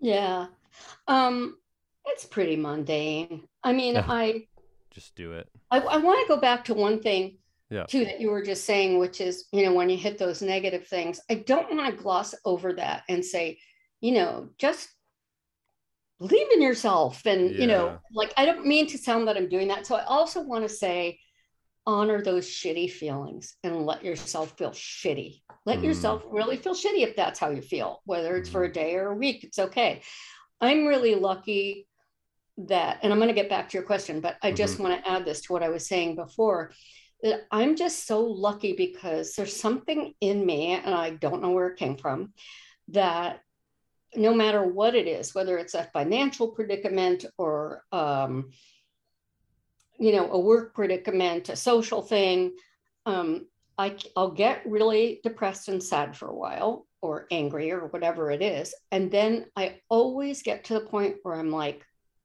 I'm sick of this. What can I do about it? What am I going to do? Mm-hmm. I only one's going to turn this around is me. So what am I going to do? And then I get almost excited about okay, this is a project. Let's turn this around. You know, mm, it doesn't yeah. happen for everybody. And so I'm really lucky that I have that. And I want to acknowledge that because it's not easy for everybody. Mm-hmm. And I and I don't mean to be like a Pollyanna, like just be positive, you know. Yeah. But back to your question, you know, I get up in the morning and I have my coffee and I hang out with the cat. And sometimes I look at TikTok or Facebook or at my book or whatever. Um, I would like to replace that with taking a walk. Mhm, but yeah. I haven't been, that's that thing I haven't been good at. Um, and then usually, you know, lately I've been coming to work later than nine just because I've had low energy for some reason. Um, but most of the time, just right around nine, it's almost like an alarm. It's such habit after all these years, like yeah. an inner alarm goes off. And I just, I, I actually, luckily, because I love the painting, the way I get excited to go into the studio. So I go into the studio and sit down, and I actually feel like, when you're asking how it feels, I actually feel like kind of a a rush of like, cool, what am I going to do Yeah, now? yeah. You know? And then I pick up a stone and I start to look at it and I think about what colors I want to use. And that's usually where I start with the design is I, I start with picking out the color way for it and um, the color combination. And once I pick out that palette um, and and start, I'm I'm just in this, like I said, almost a meditative calm. Uh, I never know what I'm going to make before I make it. I don't plan. I don't Mhm. pre-draw or plan anything. Sometimes I know like I'm going to paint a mountain in the center of this stone. I'm going to use all greens or I'm going to use jewel tones and I'm going to put um, you know, a little painting of a hummingbird in the center. You know, that might be all I know. Mhm. And then I just follow my instinct, I guess. Let just let the rest come. Hmm? Just let the rest come. Yeah, and there are moments, you know, to answer, you know, again, how it flows. There are moments, especially with other, when I was painting whole paintings from to create products from, Mhm. um, like putting those designs on a card or whatever. Um, but still with the mandalas too, I often uh, have to stop and step away just Mm. because I can't see what's next. I just can't quite see what should come next. So I'll either get up and go make something, get something to drink, or um, when I was painting, I would put a painting completely aside for a day or two and come back to it. And then um, with the mandala stones, it usually doesn't take that big of a break. But then Hmm. when I come back to it, um, whether it's I went outside to hang out with the cat, or I took a stretch, or I had my lunch or coffee, whatever the break is, it seems to clear something. And then when I come back and look at it, at where I left it, I see it completely differently. And I almost Mm. always kind of then know, oh, I see what I could do next, or I see these two or three things I could do next. Which one do I want to do? And then I fall right back into that rhythm again where I'm just like feeling alive and fed and joyful and just in the meditation of creating. And then yeah. you know because what i do is so hyper focused like i am really i am hyper focused on this little four inch thing in front of me and i don't see anything else in the world while i'm doing that Mm. um, this particular product requires more breaks Mhm. Just because i'm hunched over this tiny little thing and they're not long breaks they're just like get up and maybe go do the books or get up and answer a couple of emails and then just kind of stretch a little bit and go back. But usually by around four or five or like last night it was 6:30, I'm just I just feel done. I just feel like, hey, that was enough for today. And I usually kind of count the stones I made and go, look what you did. That's $300 worth of work you did today. You're allowed to stop. It's Yeah. okay. Or whatever it is, you know, however I count it, you know, or Yeah. look, you got all your taxes done today. It's okay to stop now. and um, and when I this is you know the thing I cultivated when I moved because when I lived in my other house, we worked in the living room when I lived with my boyfriend. So the work was everywhere all the time. We could never escape it. Mhm. My rule since I moved into this house 30 something years ago is that when I walk out the door, anything about work stays behind Mm. and that just it, it's not hard for some reason it's just not that hard it's not that during the night i don't think oh maybe tomorrow i'll do a stone in all golds and turquoises or oh shit i forgot to fill out that application for that show it's Yeah. not but i'm just not allowed to go back in there and do it unless i think it would be fun Yeah. So that's just how my days go. And then saturday is a whole different day because i get up really really early. That's a different kind of work day. I get up, well, really, really early, 5:45 or 6. And then I have to drive to Seattle, set up my booth at the market. And um, and there it's just you know you're there for the day and you talk to people and try to make it fun if you can if you're not freezing or boiling or yeah. whatever. Yeah um and that's the day where like you know you really have to be more flexible because either business is still busy at five and you need to stay or it's over at four and you're bored for the last hour. Um so that's a that's a really different rhythm than the rest of the week. Mm-hmm. Yeah. um what types of things do you do to you mentioned a little bit just like with the structure of your day and stuff but like what are some other things that you do to kind of keep you in like that positive rhythm like keeps that momentum going and like things are going smoothly and then like what are some things that you know you should be doing that could be helping you but you're just not doing them for whatever reason yeah like going um, on a um, walk yeah you mean just in my life in general what are uh, things that... mm, kind of like in relation to the work. Uh, it seems uh, I I get the sense that you don't the the work itself it has enough pull. Yeah. To but um I don't know. For me, I know if I'm uh not exercising, my the whole my rest of my life kind of goes to crap. Or yeah. obviously not sleeping can do that too. Or yeah, uh, you'll get in I don't know a negative talk spell where you've been hmm. you talk to yourself or or you know comparing yourself to someone or or a thought loop that yeah, keeps yeah. coming. Do you deal with any of that, or is it?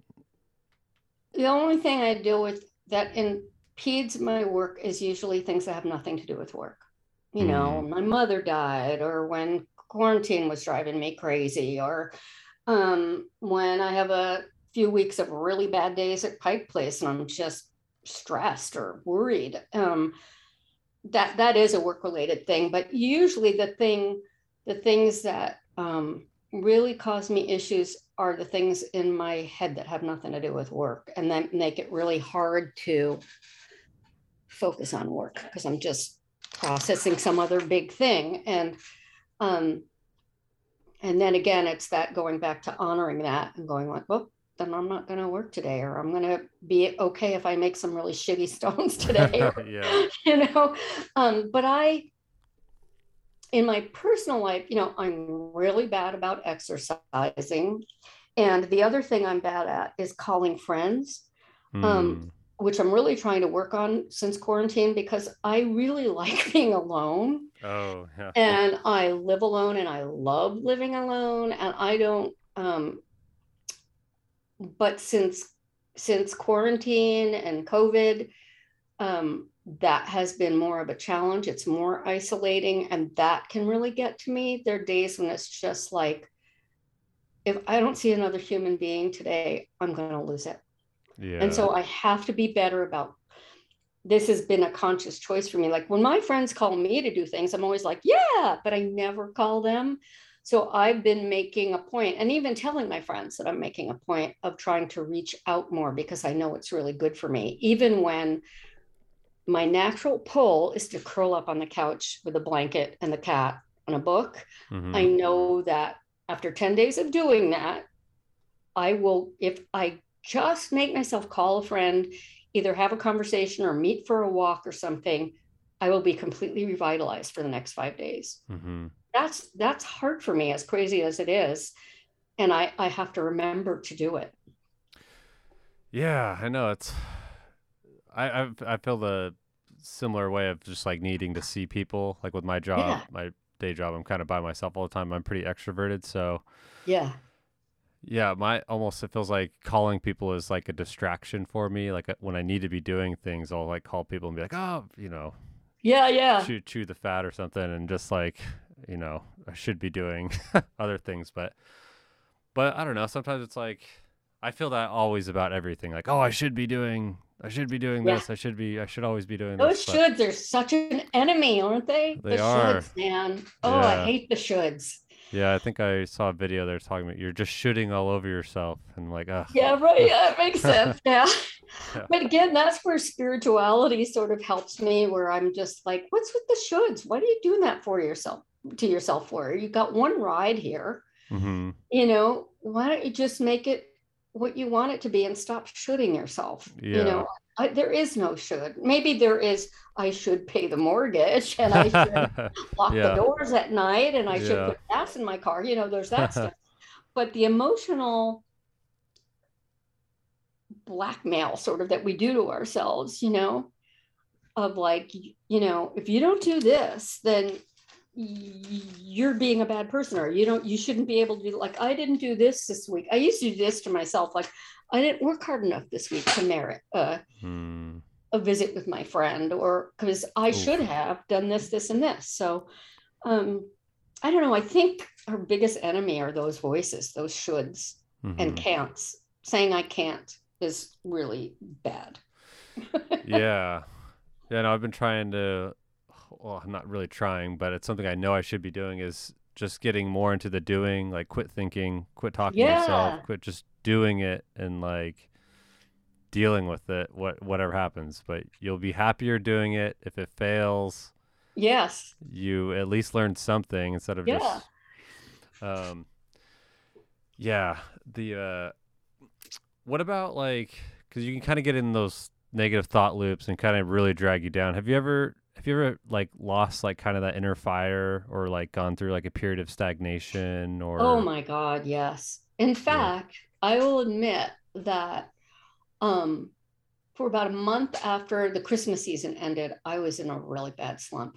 Hmm. because um like i said during covid i was taken care of at least for some of it and then you know i went back to work and was making money in the fall and the in the summer and fall and for christmas and then at the end of christmas it just stops and at pike place business stops till like june Mhm. so it was like I had been off work for over a year, year and a half. Then I went back and it was exciting because I brought back this new product and I was selling like crazy and I was doing really well. And then Christmas was over and it was back to the reality of, oh, yeah, right. I remember this, you know, because I hadn't really had to think about it for two years. This Mhm. is that horrible slump. And before um, i would this is a the great thing about doing wholesale and retail is that wholesale is the opposite season of retail so Mm. wholesale season is like january through april may june maybe and then then everything would get really busy at pike place and on retail online and you know all that and not that i didn't have reorders i'd have lots of reorders during the summer of course from stores but then in the fall uh, um, in the let's say fall where it really slows down like september at pike place market every store is ordering for christmas Hmm. so and then when that dies down in october or so business or mid-november business is gearing up again at pike place so now i don't have that anymore I Mhm. just have this slump I'm looking at, you know, after Christmas going, Ugh. oh, I'm not doing wholesale. Hmm. I'm not getting unemployment. I'm having that slump that has happened every year for 40 something years in retail. And I'm isolated yeah and I'm not seeing any of my friends, and this feels like shit. And I went through a really bad slump that really just ended a few weeks ago. Um, and part of it is the sun coming back, I think, that Mhm. helped a lot, and just sort of me changing the supplements I'm taking might have helped. And hmm um, but that was that was a bad slump, and I had a really bad slump. I think I briefly mentioned a few years ago about financial stuff where hmm um it was just a very just before covid hit maybe or just at the beginning. And i was you know it was one of my business the last iteration of my business the clocks and everything had sort of really died out. And i was still i made some i started selling prints of my artwork which is a different kind of artwork than i'd done before. And that went really well for a while but then i started burning out on it because it wasn't really feeding me anymore. And it was Hmm. just a very hard time. And then um, you know that was when i mentioned that i reached out to friends and realized god i have friends here who are happy to help me. And yeah. you know and what a joy that was. And it made me really look at things differently. But yeah i mean we're human. We're all going to have that Hard was times. big nosedives. And like I said, I feel like I I just honored it. I mean, I wasn't coming in the studio till like 11 some days during that period. And just I just didn't feel like getting off the couch. And it was hard. It was Mhm. really, really hard. I was, you know, fear is the thing that really gets you. Yeah. because it's paralyzing. It can be paralyzing when you get too scared. I think there's something, I don't really know how the brain works, but I Mhm. think in my experience, when I'm really, really afraid, whether it's about finances or a relationship or whatever the hell, my mom dying or my dad, you know, whatever, um, I'm not, when I go to that really bad fear place, I don't have access to the survival place. I don't have Mm, access to the place that says, okay, I know how to take care of me. Yeah.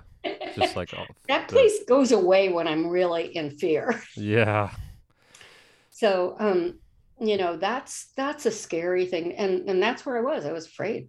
I was Mhm. afraid for the future, and I'm afraid for the future of the world too. I mean, that's that's huge. The last anywhere from two to eight years, you know. I yeah. been really scary. Like, where are we going here? What's going to happen? There are so many more crazy people out there that I realized, and Mhm. um, and and that's one of the harder things about being a creative person too, because it's pretty hard to be creative if you feel negative about the world, Totally. Unless I- you're using your art to to express your negativity. Yeah. you know, and I guess rewarded anger it. or fear or whatever, but I'm not that person, you know. Yeah. So yeah. Yeah, so I guess kind of switching to like what the world's like right now, like how would you describe the nature of your industry now? Like you kind of talked a little bit about the beginning how it's like kind of changed and like what do you think the future is going to be and how does that compare to what it was like in the past? I really wish I knew that. I mean, I um, used to go to these shows around the country. Most of them, the the really big ones, were in Baltimore, Philadelphia, New York, and um, and Las Vegas. And um, I would go to those and you know leave with lots of orders and lots of new uh, buyers. Those shows that story is a story we won't go into. It's very complicated and a weird story, but started dying for kind of stupid reasons, Mm, um, which was basically, in a nutshell, uh, competition between the two women.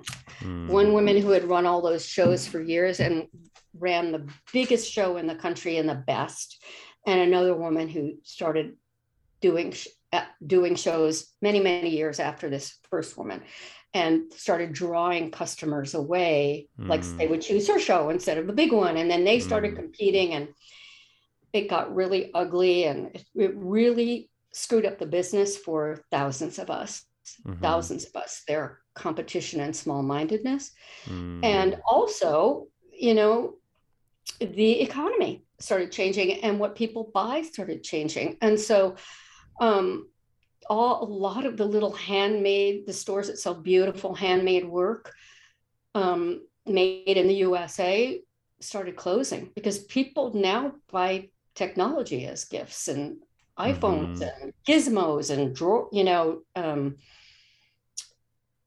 all sorts of, you know, lo- any lots more technology. Like the younger, I shouldn't say the younger generation. That sounds weird, but you know, in recent years, there's been a change in what people find important and what feeds their lives, and and handmade art seems to not be as important to a lot of people.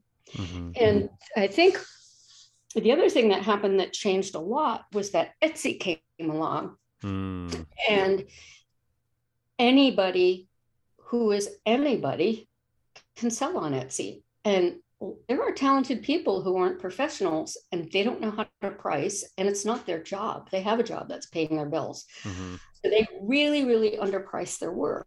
mm, And then that affects those of us who have to make a living selling our work because it makes us look more expensive and they can buy something from some hobbyist, mhm, you know.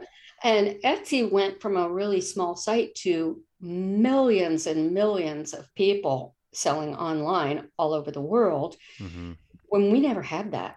The places you could buy handmade were at those little handmade shows that happen in your town or at those great little galleries where you live or when you, you know, would travel and go to some town that had a great little shop with all handmade artists in it. Then it suddenly became anyone could go on the internet and anyone could sell on the internet.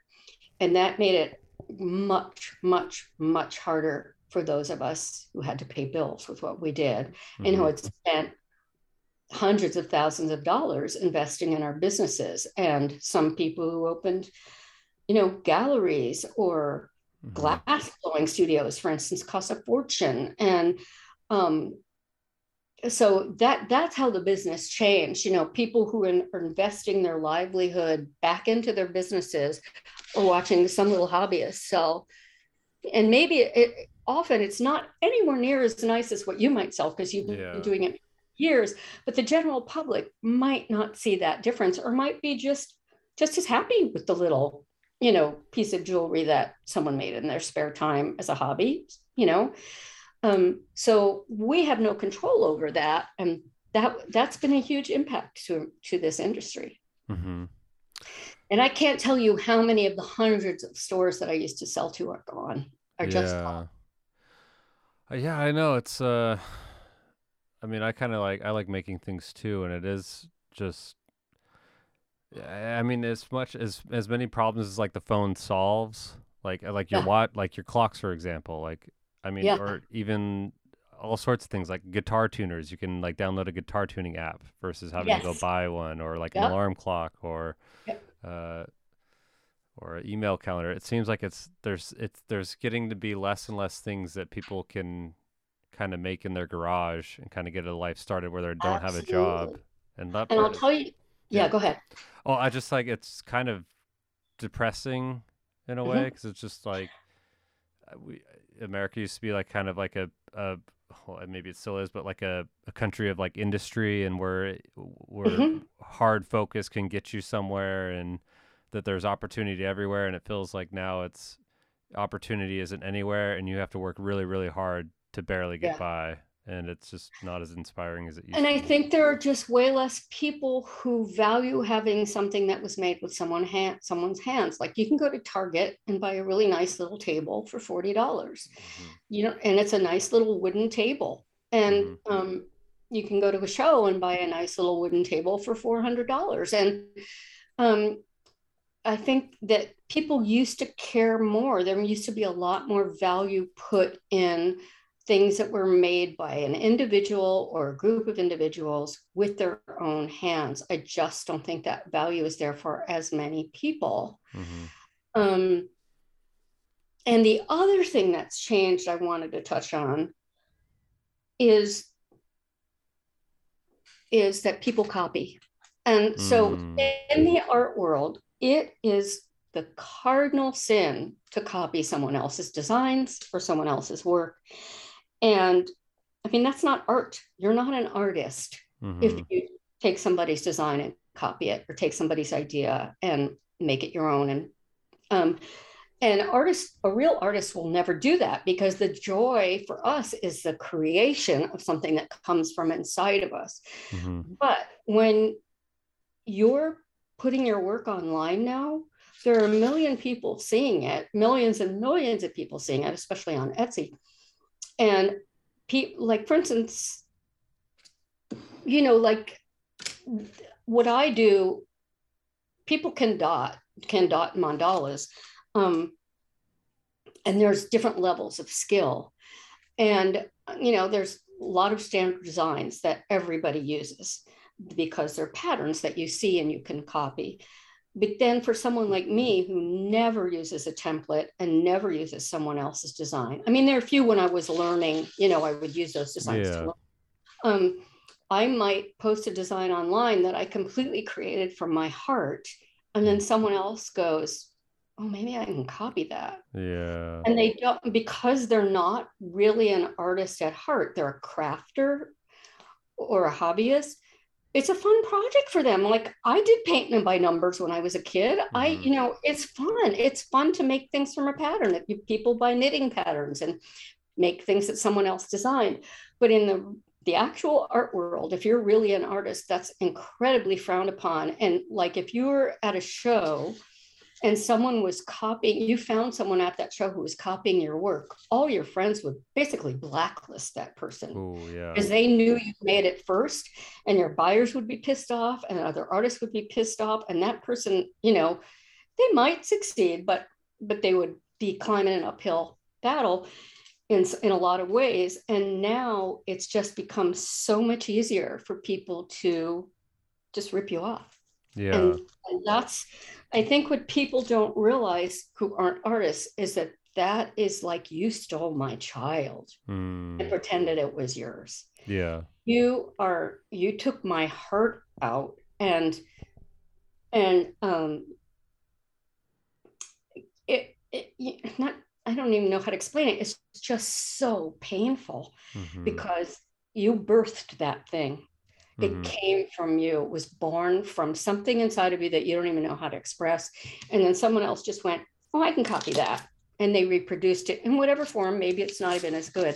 Mhm. So that's a big, big deal now because of the internet. I, I have a friend who found his entire jewelry line copied by someone in China because when you have it on the web, anyone can go, Hey, that's selling and copy it yeah. you know especially you know manufacturers in china and i've i've had people copy my designs when i was making the jewelry i had someone completely copy what i was doing and sell at pike place right across the aisle from me Ugh, underpricing me Jeez. part of what put me out of that business yeah, Yeah.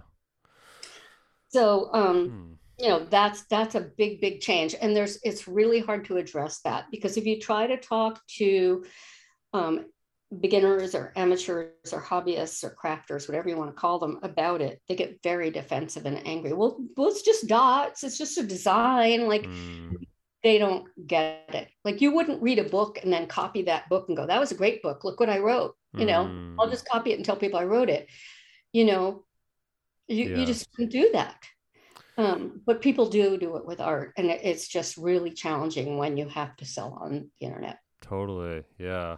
Yeah. Um I guess what are some like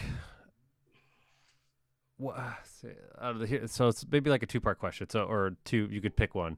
It's like what are some cold hard truths about the industry and like some cold hard truths based like in life based on your experience that you've experienced? Um and then like the kind of other one is like what's the kind of biggest lie or kind of what I call dollar store advice that you Uh-huh. you know that advice that you were given that was not true or it might not be all the way true or or uh, Huh. what did you actually find to be the case? Like so you got the advice and it ended up being the complete opposite um or the, what the truth was. Uh, right. so cold hard truth or cold hard truth about your life or just you know something that's really uh, like something true about life that you had to learn the hard way that no one told you i guess is a simpler way to put it. Um boy i don't know. I, I i think um i can't think of any advice anyone gave me that was really bad. Um or just that, that like wasn't helpful but you just kept hearing it would be like it, it doesn't have to be just necessarily bad. Right right. Um but like you know con there are like a lot of things you hear a lot yeah that, that drive you nuts yeah but I- I mean, I wouldn't say like people always would when I was painting, and my paintings are really playful mhm, um, and vibrant colors. People would constantly saying to me, "You shouldn't be doing this. You should be illustrating kids' books." mhm. And and I would be like, "I don't want to. yeah That's not what I want to do. yeah Don't give me advice about what I should do. yeah You don't know me. I mean, and again, if it had been any advice that related to who I am from someone who knew me, I would have been more open. it. But so you get that stuff all the time from Mhm. customers like, oh, you know what you should do. Um, but um, I I honestly don't know that I have an answer for that. Hmm. I can't think of like, I mean, you know, maybe the one the one thing goes back to what I said at the beginning. I thought it was easy. I just thought it was easy. And that was my mistake. That wasn't because anyone told me it was going to be easy. That mm. was just hmm. the, you know, that the thing, the big stopper in my mind at first. And that I, um,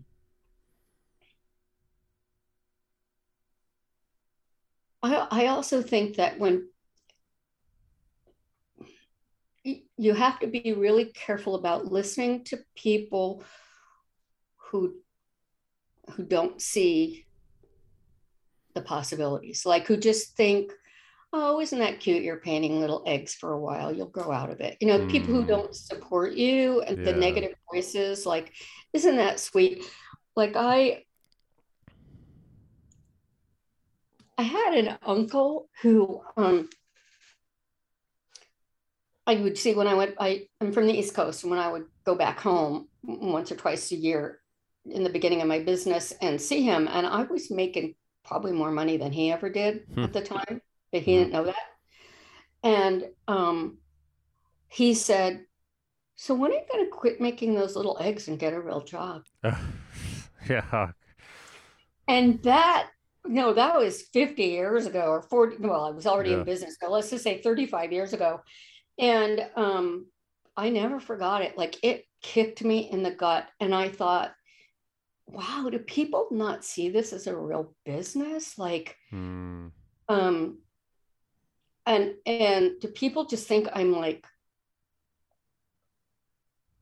like when I, you know, I have a lemonade stand that I run for extra money. you know, like yeah. are people looking at me like that? Like she really needs to you know, get out of the lemonade stand business and get a real job. Yeah. That that went to my ego for a while. Mm. And um and I I kind of like second guessed myself like is this do people not take me seriously? Like do people mm. not realize that I'm working my ass off all day and, and doing really well and bought a house and like, you know, all those normal things just because I'm just painting little eggs doesn't. Yeah. So basically, you know, I would hear voices like that sometimes in my lives. And that was the most negative. It wasn't advice, but it was an implication yeah. that, that, I should be doing more. And mm-hmm. I, th- I would say that is the worst message that I got from various people mm-hmm. over the you know, when are you going to get it together and be a grown up? You're yeah. just making things and selling them. I know. Sometimes I'll feel that way about doing this podcast like thing of being like, oh, Jake dude, what? Yeah, you got to get a real job that's ever going to pay for anything. But right, I don't know. It's like there's these like, I mean, you've obviously made it, but just like going at these things that are kind of untraditional and like the chances of success are pretty low. Um, like there was one, um, like there's this comedian and he talked about saying like yeah you kind of need to have a sort of delusional sense of self-confidence or delusional sense of belief because especially like in something yeah. like comedy where you're on you're up on stage and if you mess yes. up everyone's like booing you and you're like you're oh you're not funny oh what do you God. get out of here Can you imagine i can't that's why i want to like i was eventually... painting and there were people standing behind me heckling me i mean i oh. don't know how they do it yeah, yeah. so um yeah, so I, I, kind of like kept that in my mind. If like that delusional sense like kept them kept him in the game still going. Yeah. Like okay, so that's one that's one thing that United uh, like a little gem you need to keep in your pocket to kind of like look at every once in a while. Like uh, just I think that's it, a really good. And you know, there is a way in which uh there, there's a funny line between confidence and arrogance. Mm-hmm. and and belief in yourself and, and arrogance or cockiness or whatever you want to call it. And and um, i think that being not arrogant but super confident um, keeps you going even when you're being unrealistic. And that's that's important. Like I don't think an insecure person could run their own business successfully. Oh no. Yeah. You know, and so I think there is like with the comedians, you know, you have to think, I'm funny. I'm going to go out there and do this. These assholes, you know, laugh or make fun of me, then they just don't get it. Mm-hmm. And it's the same as I do when I go to a show and I don't have a good show. I'm like, okay, those weren't my people. Mm, Those just weren't my people, yeah. You know. But there, you have to be confident to be able to say that because if you're not, you're going to go, oh, nobody likes me, nobody bought anything, you know. So Mhm. there, there is a place in which, you know, that's just so important, and I, I don't know where where that comes from. I don't know how to, you know, for me, maybe it comes from the fact that my dad always complimented me on it. I don't Mhm. know, yeah. you know, where that came from. Okay, last like kind of two questions or one question. You could pick one if you want. Like on a more positive note, what's like a type of advice that you could receive that you found helpful and to be like true and then like like that gem. It's something like you always it like kind of haunts you, like in a good way though.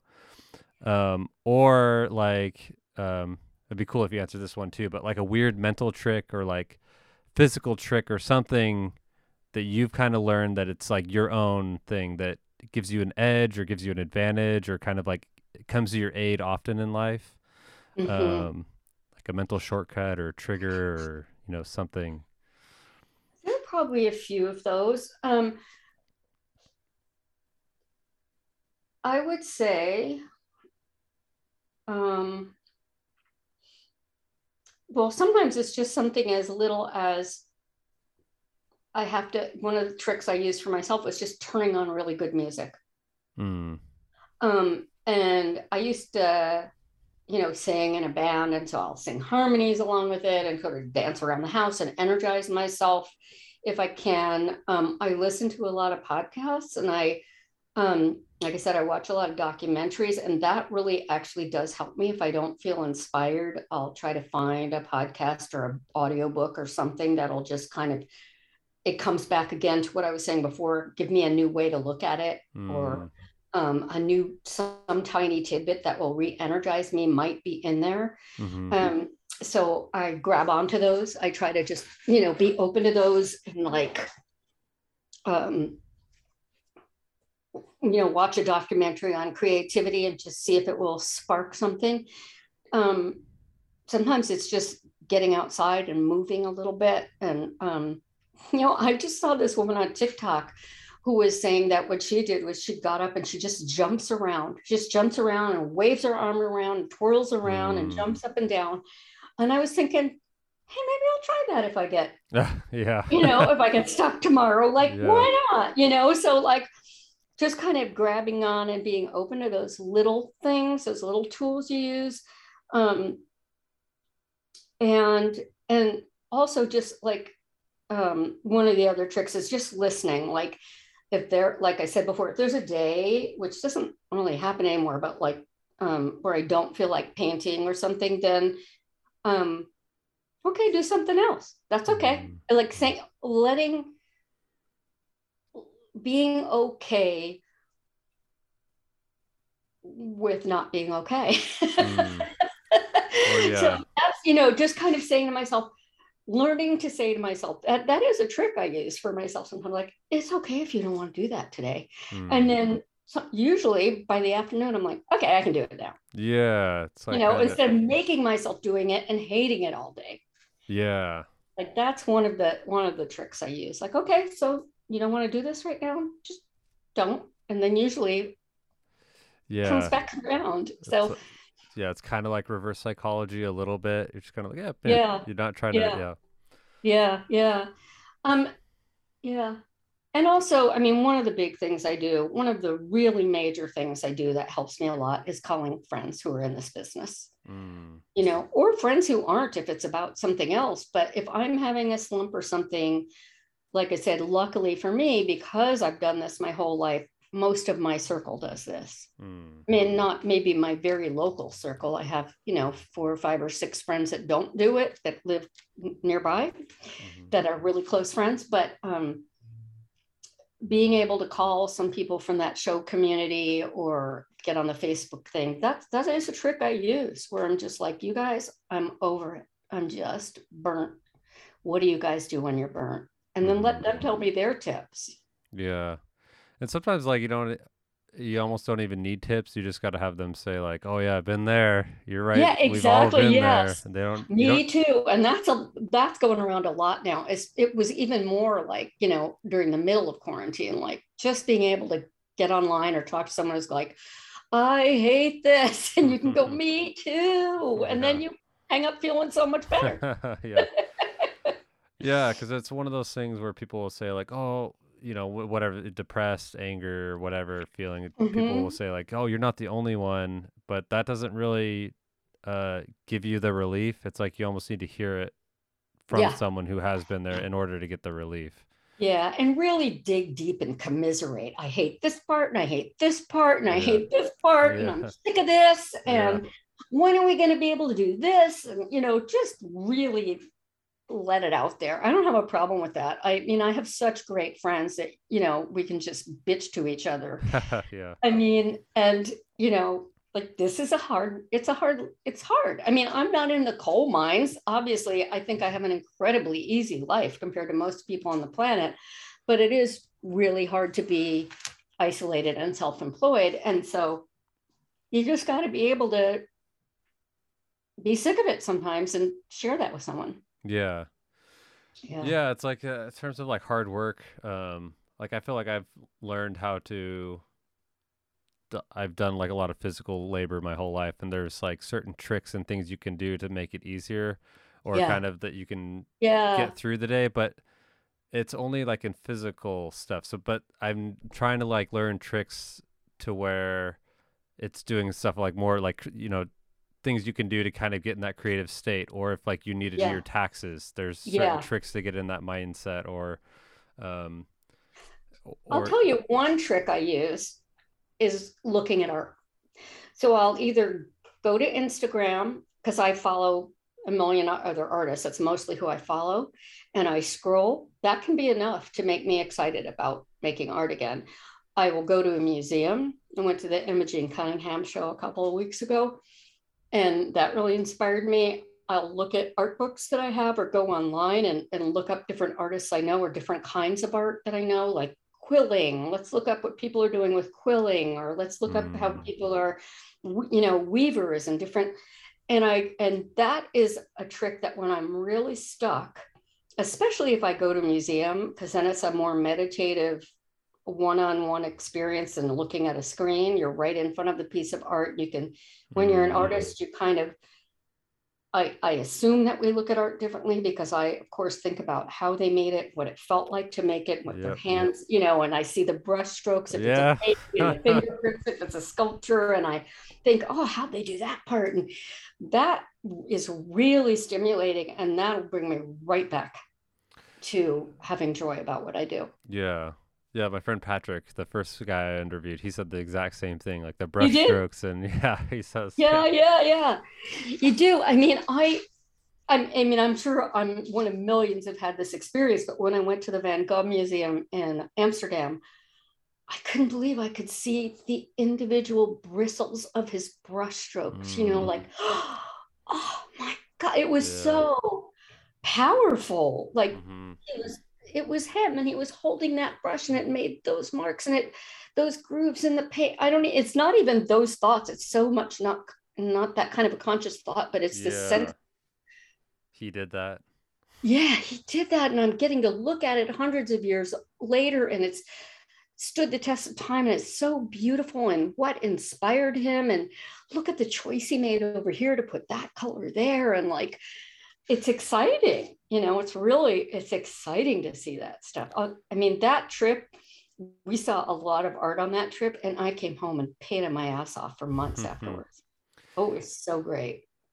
Yeah, so would you say like uh to kind of revitalize yourself, it's probably a good sign you're in the right field if to revitalize yourself you're looking at things that are related to your field Yeah. instead of being like, ah, it's, I'm going to go fishing and my job is being a news anchor or something. It has nothing to do with my Well, I think that's important too. I mean, I think the getting away from work stuff sometimes is exactly what you need. Hmm. Um, just like I have to leave the room sometime when I'm painting something before I can take the next step because I get Mm, to this yeah. place where I just can't see what's next. But um, but yeah, I think you are in the right place if if what stimulates you most is that very thing or something Yeah. related to it for sure. Yeah. Yeah. But there's lots of people who absolutely love art and are art collectors and feel no need to make it. Mm-hmm. You Yeah. know? Mm-hmm. So there's that too. Yeah. Well, I mean, I love eating good food, but I don't want to make it. yeah. I mean, I don't want to be a chef, you know? Yeah. Yeah. totally.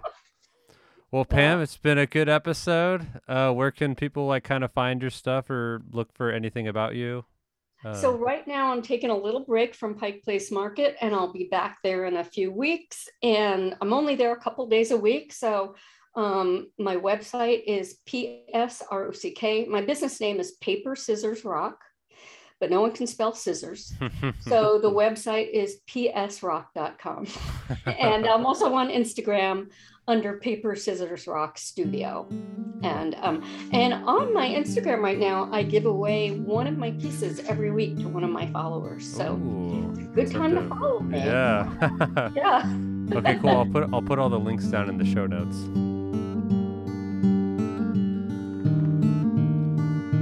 That's it for today's episode. Thanks for listening, and I hope you found it useful. If you want to hear more episodes like this, make sure to follow us on whatever platform you prefer. Thank you. My name is Jake Trapp, and this is The Way in All Things.